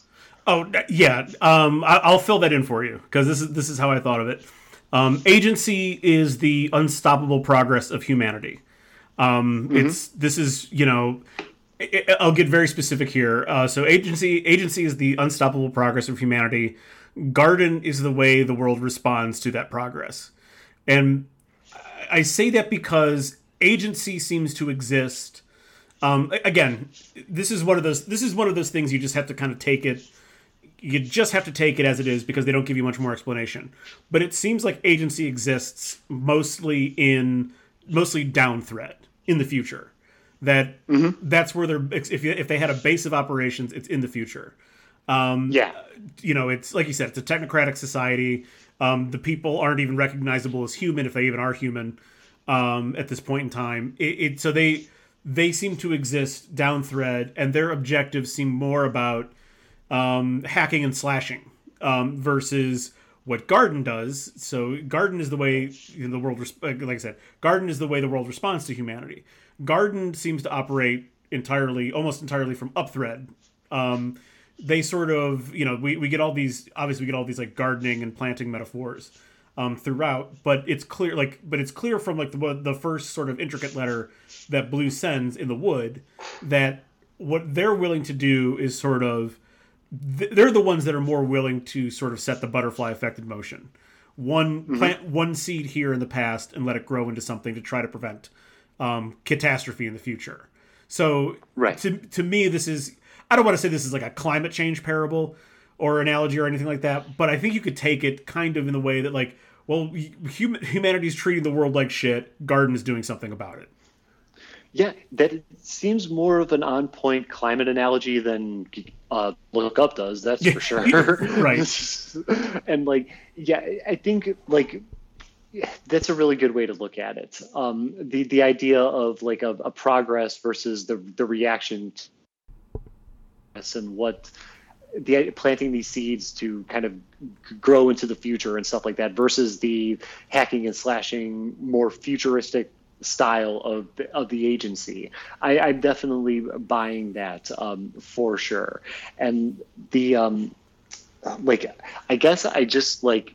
I just really want more. Like this is the Yeah. one part of the story that like I really, really fucking want some more. And I've said it before. I will probably say it two more times before the episode closes out. But the it's like I just I just really wish that I knew more about like the war in general. And this happens every fucking time that these science fiction or anything introduces like a big concept that is only like sort of kind of touched on Yeah. throughout the movie like blade runner 2049 it starts off with the idea of this blackout and how um the uh, jared leto's company came in and kind of like saved the day and stuff well yeah this blackout's a really big significant event. Like i'd kind of like to know more about it. Mhm. it's the same same way with terminator. Like you start off and it's like okay human beings are at war with the machines and it's like oh tell me everything in a detailed timeline. Like i want to know the years the battles everything you know? So that that's just like that's just like my own like personality personality in particular there, there might be some people who don't give any shit whatsoever and think that there was probably too much of the agency in the garden but for me like i just this is one thing i could not ask enough questions about This, it, I'll, I'll, everyone, I'll give you a sneak preview for the next episode. Uh, Chema and I are going to do some adaptations of this, or you know, as if we were like at a pitch meeting, um, you know, making this into a movie or TV show. And I have a feeling that we're both going to be expanding the role agency and garden play in both of our adaptations. That's the tease. Got a little bit of a feeling that might happen Yeah. yeah, um, you could and you could just real quickly you could also take this book the inverse of this book and and I don't mean like in a bad way just like the inverse of the way this book kind of skips over some of these details. The expanse spends paragraphs and paragraphs and paragraphs explaining how certain things work. How and like like and that being the ex- like how things work is really fundamental to how the story unfolds oh yeah 100% the science in the expanse is like very essential to it whereas, Yeah. whereas this like you, know, you could take some liberties and stuff Yeah. So speaking of sort of um, you know getting into sort of um, more representative kind of stuff, how do you think the title uh, and the cover art relate to the story? Okay, I'll start off with the, the cover art first. Like, you know, looking at it, you have these two birds, a red and a blue bird. They're both facing opposite directions. And my cover of the book, the birds look like they the images are kind of adjusted to where it's not a flush image. Like the mm-hmm. the red bird's back is like 0.2 centimeters lower than its Yeah. shoulders and stuff. So I feel that these and they look like lines and everything like that. So I feel that these kind of manipulations to the designs of the birds are maybe representative of the strands of time, um, just as a way to maybe give a visual metaphor of the representation of the strands, strands of time. It's just how I took it and stuff. So, like, I, I you know, you're looking at two up two people facing opposite direction. There are these strands of time that illustrate that that this is going to be a time travel book you know once you read it you might you'll understand the cover. And then when it comes to the title so the last line is like this is how we win where blue basically tells war like red how we are going to win the war. Mm-hmm. And i almost think the title is like saying like this is how you lose the time war is by having these agents fall in love by creating this situation that brings these two agents together. I'm I, I know that's that's not anywhere near like as good as it probably could be, but I feel that there's something in the title that's like almost like telling us like this is how we lose because in the end the characters find out that's how they win. Yeah, I got you. I'm gonna I'm gonna start there because I'm glad you brought up the last line. That um, it, it so I I take the title as a double entendre. Um, Okay. It's not how any side loses the time war. It's how Okay. red and blue lose, escape the time war. Oh, Um, okay. It's how they. It's how they. The same way you lose a cover, you you lose someone in a chase. This is how they lose the time war. How they leave it behind them. And Okay. the final line. This is how we win.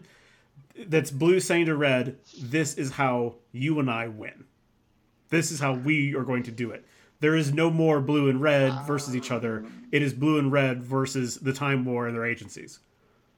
I gotcha. I gotcha. Okay, I understand the whole double entendre with with lose and everything. I'm totally getting that, and that actually makes a lot more sense than anything I just said, and it also makes um, more sense in terms of the way that the the way that the story ends, and like how them wanting to like put this behind them and have their lives together. Yeah, yeah. Um, we don't know what that looks like. Obviously, it just that's where it ends. Um, but that's to me. That's to me that is the implication that like it's this is no longer me versus you, or we're not even trying to hide it anymore. This is how we win. This is this. We basically stop participating in this. Is how we win. Yeah, and I can see Adam Sandler in the Uncut Gems, the meme right now. Like, this is how we win. That's right. That's right. That's right.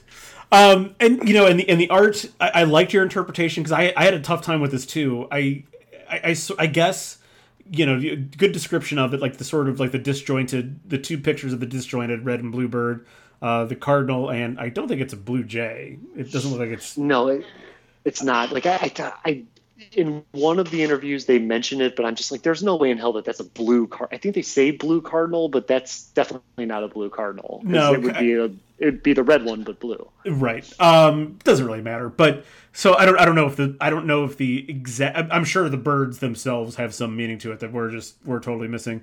But um, the way that they're sort of disjointed, like there's like missing pieces, and um, Jesus um, the way that they're disjointed, they're sort of missing pieces, and I, I kind of took that as sort of like the way that they are they are sort of themselves because they can travel between time and space.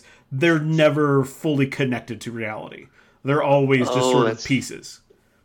Yeah, that's not bad either. That's not bad. Like I can under I can understand that for fucking sure, dude. That doesn't yeah. sound like anything like out of left field to me. No, no, I but I don't know. I that's just that's just one way I could take it, I suppose. Um again, like I I didn't watch any interviews or stuff like that. I probably should. I probably should. I'm sure there's one where like they flat out tell you exactly what it means. Um, I, I always it's one of those things with like any piece of literature, be it a poem or just a, you know book or whatever. When people are, are just like, well, you know, you know, it could mean this, it could mean that. I'm like, yeah, sure, it could mean this, it could mean that but like, um, I think it's like I'm pretty sure it's Hemingway. Yeah, the old man, the, the old man in the sea. It's just like it's about an old man in the fucking sea. Like you can map whatever you want onto it, but that's what it's about. Right. Yeah, you bet. And that's a really good example as far as Hemingway and some people at times maybe taking the metaphors a little bit too far because there, there's some out there which like like hills like white elephants and some i have a short story collection of his where there's a lot of room for metaphor and interpretation and stuff and iceberg theory and all that mm-hmm. but um, when it comes down to like that old man in the sea like yeah that's what that's what it's about yeah. like, definitely i mean which is i guess that's any good piece of entertainment at all right you can you can map your own ideas onto it and take it how you want to. Like that's a, a sure sign that someone wrote, directed, whatever, acted in something that was great. Oh yeah, exactly. The, the fact that there's a lot of metaphor to draw from, and that people people may see it as one thing, and another person might see it as something completely different. Is mm-hmm. just really the the beautiful the beauty of a good piece of art. Sorry, I got the hiccups. I'm trying to suppress right no now. Problem. no problem. Um, it's, it's, all good. Yeah. So, so, just to wrap this up, I, I, guess this kind of question answers itself. Was this an intriguing read? Did it leave you wanting to know more about the world and the characters, etc., etc.?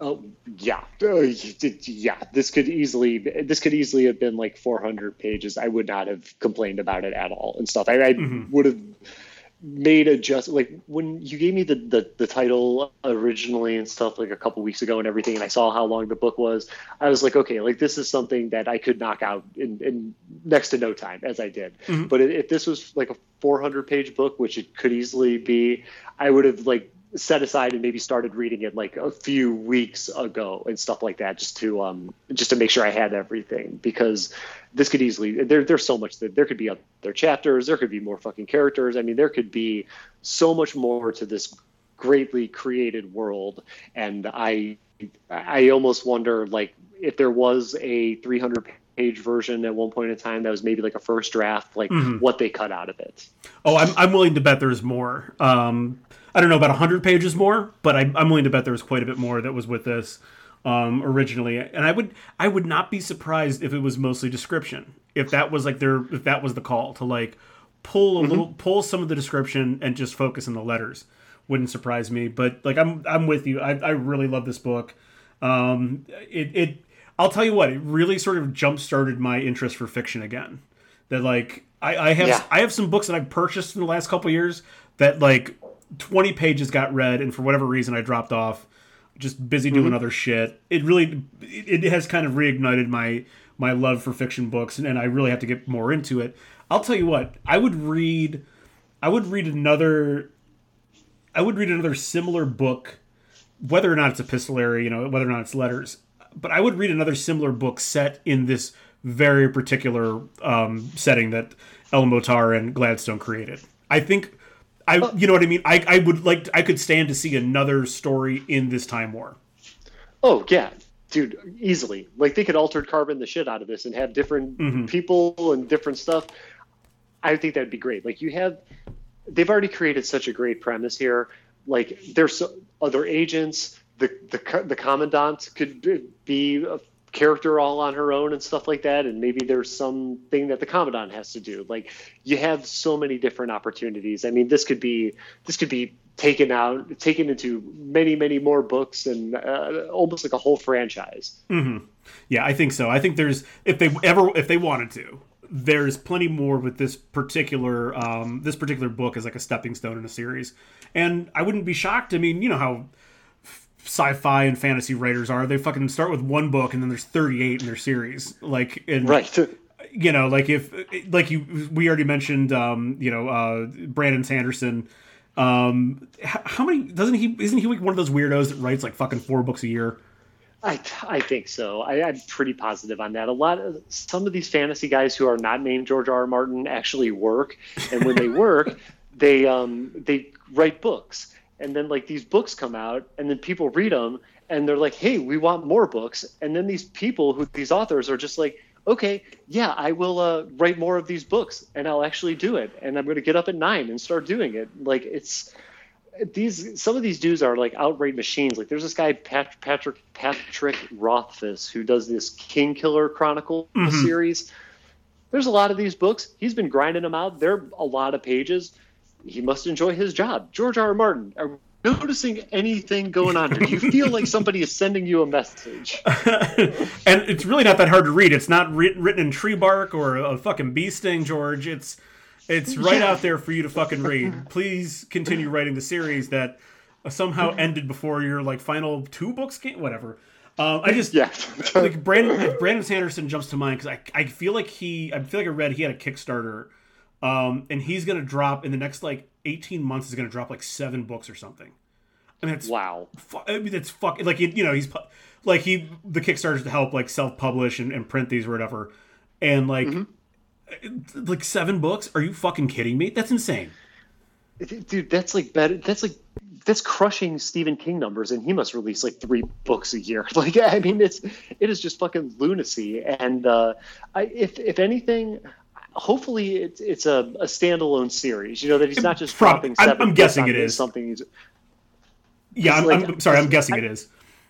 Okay, because like maybe, something like that, maybe I might check out one of them. But if he's just dropping seven additional Wheel of Time books or whatever he's dropping, like then I'm just then like no, like I'm not even going to give mm-hmm. the, the, time of day and stuff like that. But if it turns out to be a whole other series, it might actually be cool, and maybe the books aren't all 700 pages a pop. so right. I'm, I'm actually I'm actually I, I, can tell you I, I, they they are they're not Wheel of Time stuff. They are something different. But oh, thank God. Nonetheless, he still had to sit down and write seven books, and I'm going to go ahead and guess they're not 200 page novellas. they're actual like novels, yeah. 500 pages plus, single spaced, all that stuff. Yeah, like that, that's how all this fantasy stuff. I mean, I I can't even name a fantasy book that is less than 200 pages. I mean, it's almost like how the grindcore bands take pride in naming their bands the worst possible thing. The fantasy writers all take pride in writing the longest possible book. they gotta they gotta describe someone's cloak for three pages. It's like it's like I get it, dude. It's fucking gold and shit. Gotcha. Right he's got some buttons on it, and gotcha. they're yellow. Good. yeah. All right. Uh, any any final thoughts here before we wrap up? I gotta say, man, I haven't talked about a book through and through probably since high school. Mm-hmm. I am very like. I'm surprised this episode went as well as it did. I, for some reason, I just kind of imagined myself being a little more all over the place than normal, just because I, I haven't had the ability to talk about a book, but mm-hmm. I really enjoyed this this conversation and stuff. Like I'm going to, like I said, I, I got a copy of The Running Man. I'm going to probably start reading that after I read my last 33 and a third book. And uh, yeah, like I, I kind of had this like reignited interest in fiction writing. I, I agree with you. I'm with you on that. You're right. I, the last time I talked about a book literally was in high school. Like uh, one. Well, I'll yeah. take that back. Did it in college too for um, for a couple of books, but um, in some of the some of the English classes I had. But um, yeah, like it's it's just, it's been a long time. It's a lot of fun to talk about a book like this. And you know what, Chema? Thank thank that Google search for book club clash, book club questions because I really legitimately was like, where the fuck do I start writing this? yeah, I don't like. Yeah, any help that could have been get take it, dude. Because I I don't know where how to start on this. I mean, this the book that I have gives 14 different questions, which I guess are starter questions, but they're, they're kind of all over the place. You mm-hmm. know what I'm saying? There's no real like structure or organization to the conversation. It's just like, oh, red and blue do this. What do you think? Hey, yeah. there's a lot about Atlantis. What do you think about Atlantis? Like it's all that kind of stuff. Yeah, gotcha, gotcha. Um, I think the last the oh, last sorry, question is actually like, do you want to buy this Avon soap? Is the last question of the thing. So. Um, do you want to join my MLM? Um, yeah. So that that does it for this episode. I'm I'm really glad we got to talk about like the bigger stuff. Um, in our next episode, uh, when you know whenever we get around to recording it, it'll be this month. Um, we are going to dive more into the characters. So we're going to get into the the nitty gritty of red and blue. Um, we'll take them apart, their motivations and stuff. So we'll definitely get into that much more. So there's going to be um, as much story stuff as we covered here. There's going to be more specifics that we're going to cover in the next episode. And then we're also, like I said before, we're gonna because we are a want to do this every time we have some kind of new property. We of course have to make our own adaptations for it. So we're also going to give you a TV and movie adaptation that Chem and I are would be uh, you know individually helming, if you will. So there's a lot to look forward to next episode. Um, Chem, you want to lead us out of here? I definitely will, dude. Everybody, thank you so much for tune, tuning into the first Occasionalist Book Club episode. It was a great one. You could find us on Apple Music, Spotify, Podbean. Just give us a review, talk a bunch of shit to us. We could take it. We are adults. This is Adam Chmielewski and Matthew Pagel signing off and wishing you the best. Thank you.